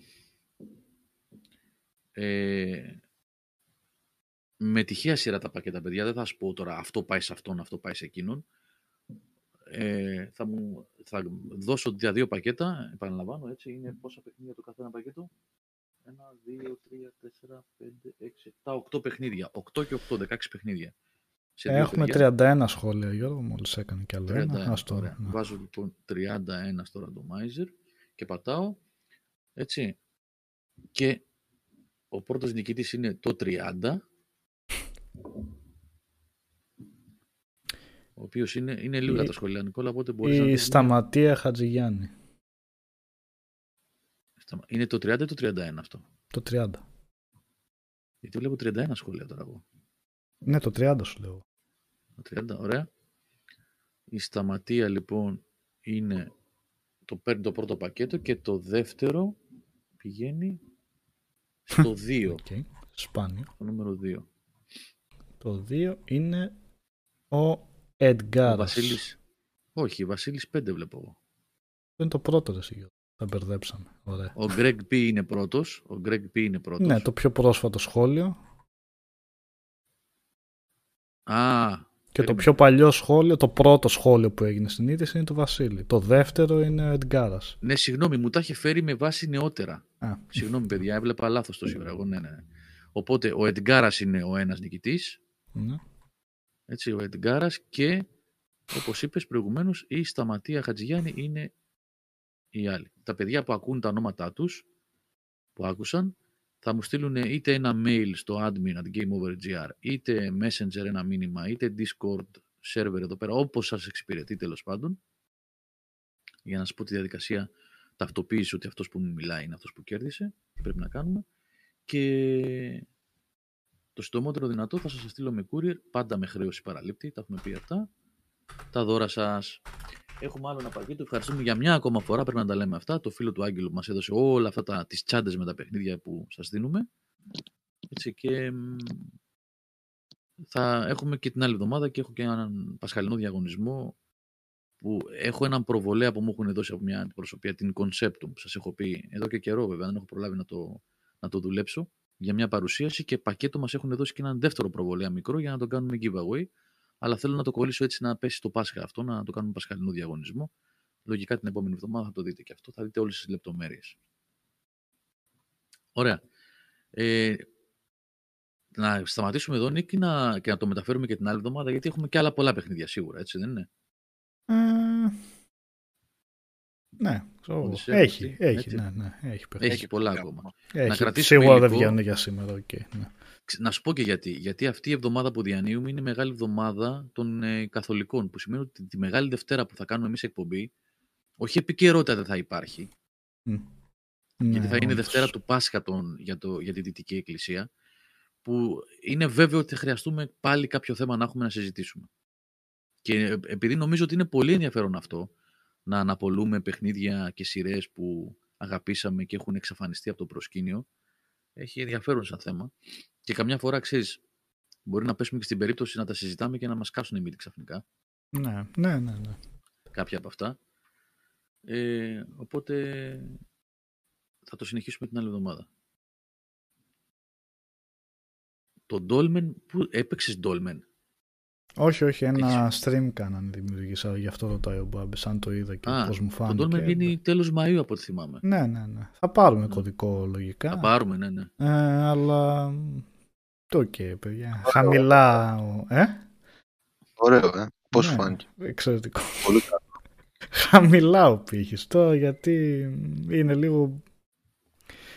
Οκ, καλά κάνουν και προσπαθούν δηλαδή, οκ, αλλά πάνε ανάμεσα σε μεγαθήρια indie παραγωγές που Είναι τη Souls δύσκολα φάση αυτό; να- Ναι. Μμ. Το Ascen για παράδειγμα όταν είχε βγει που νομίζω ήταν από δύο-τρία άτομα αυτό δεν προσπαθούσε να πάει ακριβώς στα ίδια μονοπάτια με τα Souls. Ήταν μια, ένα πολύ αφαιρετικό εικαστικό. Δεν προσπαθούσε να προσεγγίσει και, στο τεχνικό, τομέα, και στον τεχνικό τομέα τα Souls. Οπότε κατάφερε ένα ωραίο αποτέλεσμα. Ε, τώρα το Mortal Cell που προσπαθούσε και παράδειγμα να είναι να πατάει ακριβώς σε παρόμοια μονοπάτια με το φάντα σκηνικό ε, δεν δεν του έβγαινε και γενικά διάφορα τέτοια που έχουμε δει κατά καιρούς το Immortal Unchained το Hell Point πώς το λέγανε σε Οδυσσέα Hell Point ή τα no, Hell Point. Hell Point Μάκαρ το τελευταίο boss. Ναι. Είναι λίγο... Τα θέλει ο αποτέτοιος μας όταν ασχολούμαστε. Είναι λίγο τέτοιο, πώς το λένε. Ε... Μαζοχιστικό Αυτό που λέει- μερικές φορές να ασχολείσαι. Τα, τα χαίρομαι, οκ, κάποια φορά, αλλά καταλαβαίνεις την ίδια στιγμή ότι στερούν πολύ. Τι είπες Γιώργο; Ο Γιάννης εδώ πέρα λέει να κάνουμε ένα αφιέρωμα στην Nintendo. Α, είναι πολύ ωραία ιδέα και λογικά πρέπει Κάνουμε, να ναι. γίνει.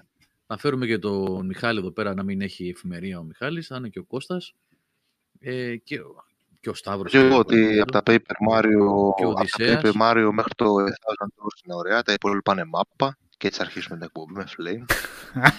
θα, έχουμε, θα έχουμε πολλά να πούμε. Καλά, η Nintendo δεν καλύπτεται σε μια Ναι. εκπομπή, εντάξει. Καμία, κανένας δεν καλύπτεται σε μια εκπομπή, αλλά ακόμα περισσότερο η Nintendo βεβαίως. Οπότε ναι, γιατί με- αν συνεχίσουμε έτσι που εγώ τη βλέπω τη δουλειά, ότι έτσι θα μας πάει ο Απρίλιος, χωρίς επικαιρότητα, χωρίς θέματα προς συζήτηση, θα κάνουμε τέτοια, τέτοια συζήτηση, παιδιά. Αν σας αρέσουν και εσάς δηλαδή, θα έχουμε τέτοια. Αφιέρωμα σε RPG γιατί όχι, αφιέρωμα σε open world ετοιμάζεται, έχουμε διάφορα. Ό,τι θέλετε, ό,τι θέλετε. Ό,τι θέλετε. Λοιπόν, τώρα που Ε, άμα φεύγει, φτιάχνω το φεύγει Word. και ο κορονοϊός σιγά σιγά θα βρεθώ με το Λάμπρο να κάνουμε και ένα history of consoles. Όλα θα γίνουν, παιδιά. Όλα θα γίνουν. Θα Τώρα ψήσω που για κατεβαίνω θα έρθω εμβόλιμος εκεί πέρα. πέρα. Θα έρθει ο Νικόλας κατεβαίνει Ελλάδα, οπότε θα, Ε, θα έχουμε ναι. Μπορούμε να κάνουμε πράγματα. Λοιπόν, να κλείσουμε, παιδιά, Εντάξει. Ναι, ναι. γιατί θα κοιμηθώ στο πληκτρολόγιο. Ταινίες, σειρές, δεν... Όχι. Έτσι, Εγώ καλά, δεν εγώ έχω δεν δει είδα, λέω τίποτα άμα απολύτως. είδε κανείς τίποτα. Ναι, δεν έχω δει παιδιά τίποτα απολύτως το τελευταίο διάστημα. Έχω... Είμαι πολύ πυγμένος. Severance. Severance. Περι- Τώρα που θα κλείσουμε θα πατήσω το pause να συνεχίσει το επεισόδιο. Και αυτή τη Έκτο εβδομάδα... απ' τα Πώς, έκτο από τα 9. Καλά πάει. Σινεμά Ε. ήθελα να πάω να δω το Sonic το 2, αλλά ξενέρωσα που είναι μεταγλωτισμένο. Ναι, είναι μόνο μεταγλισμένο το Ναι. Sonic 2 και λένε καλά λόγια κιόλας. Ε. Μάλιστα. Καλά. Τι διάλογο, δεν Θα ξέρω κατέβει. ότι η Ελλάδα είχε σε γκάκιδες. Γιατί να μην το βγάλουν Έλατε. και κατά τα πάντα. ε. Το οποίο πάει πολύ καλά Έλατε. βασικά.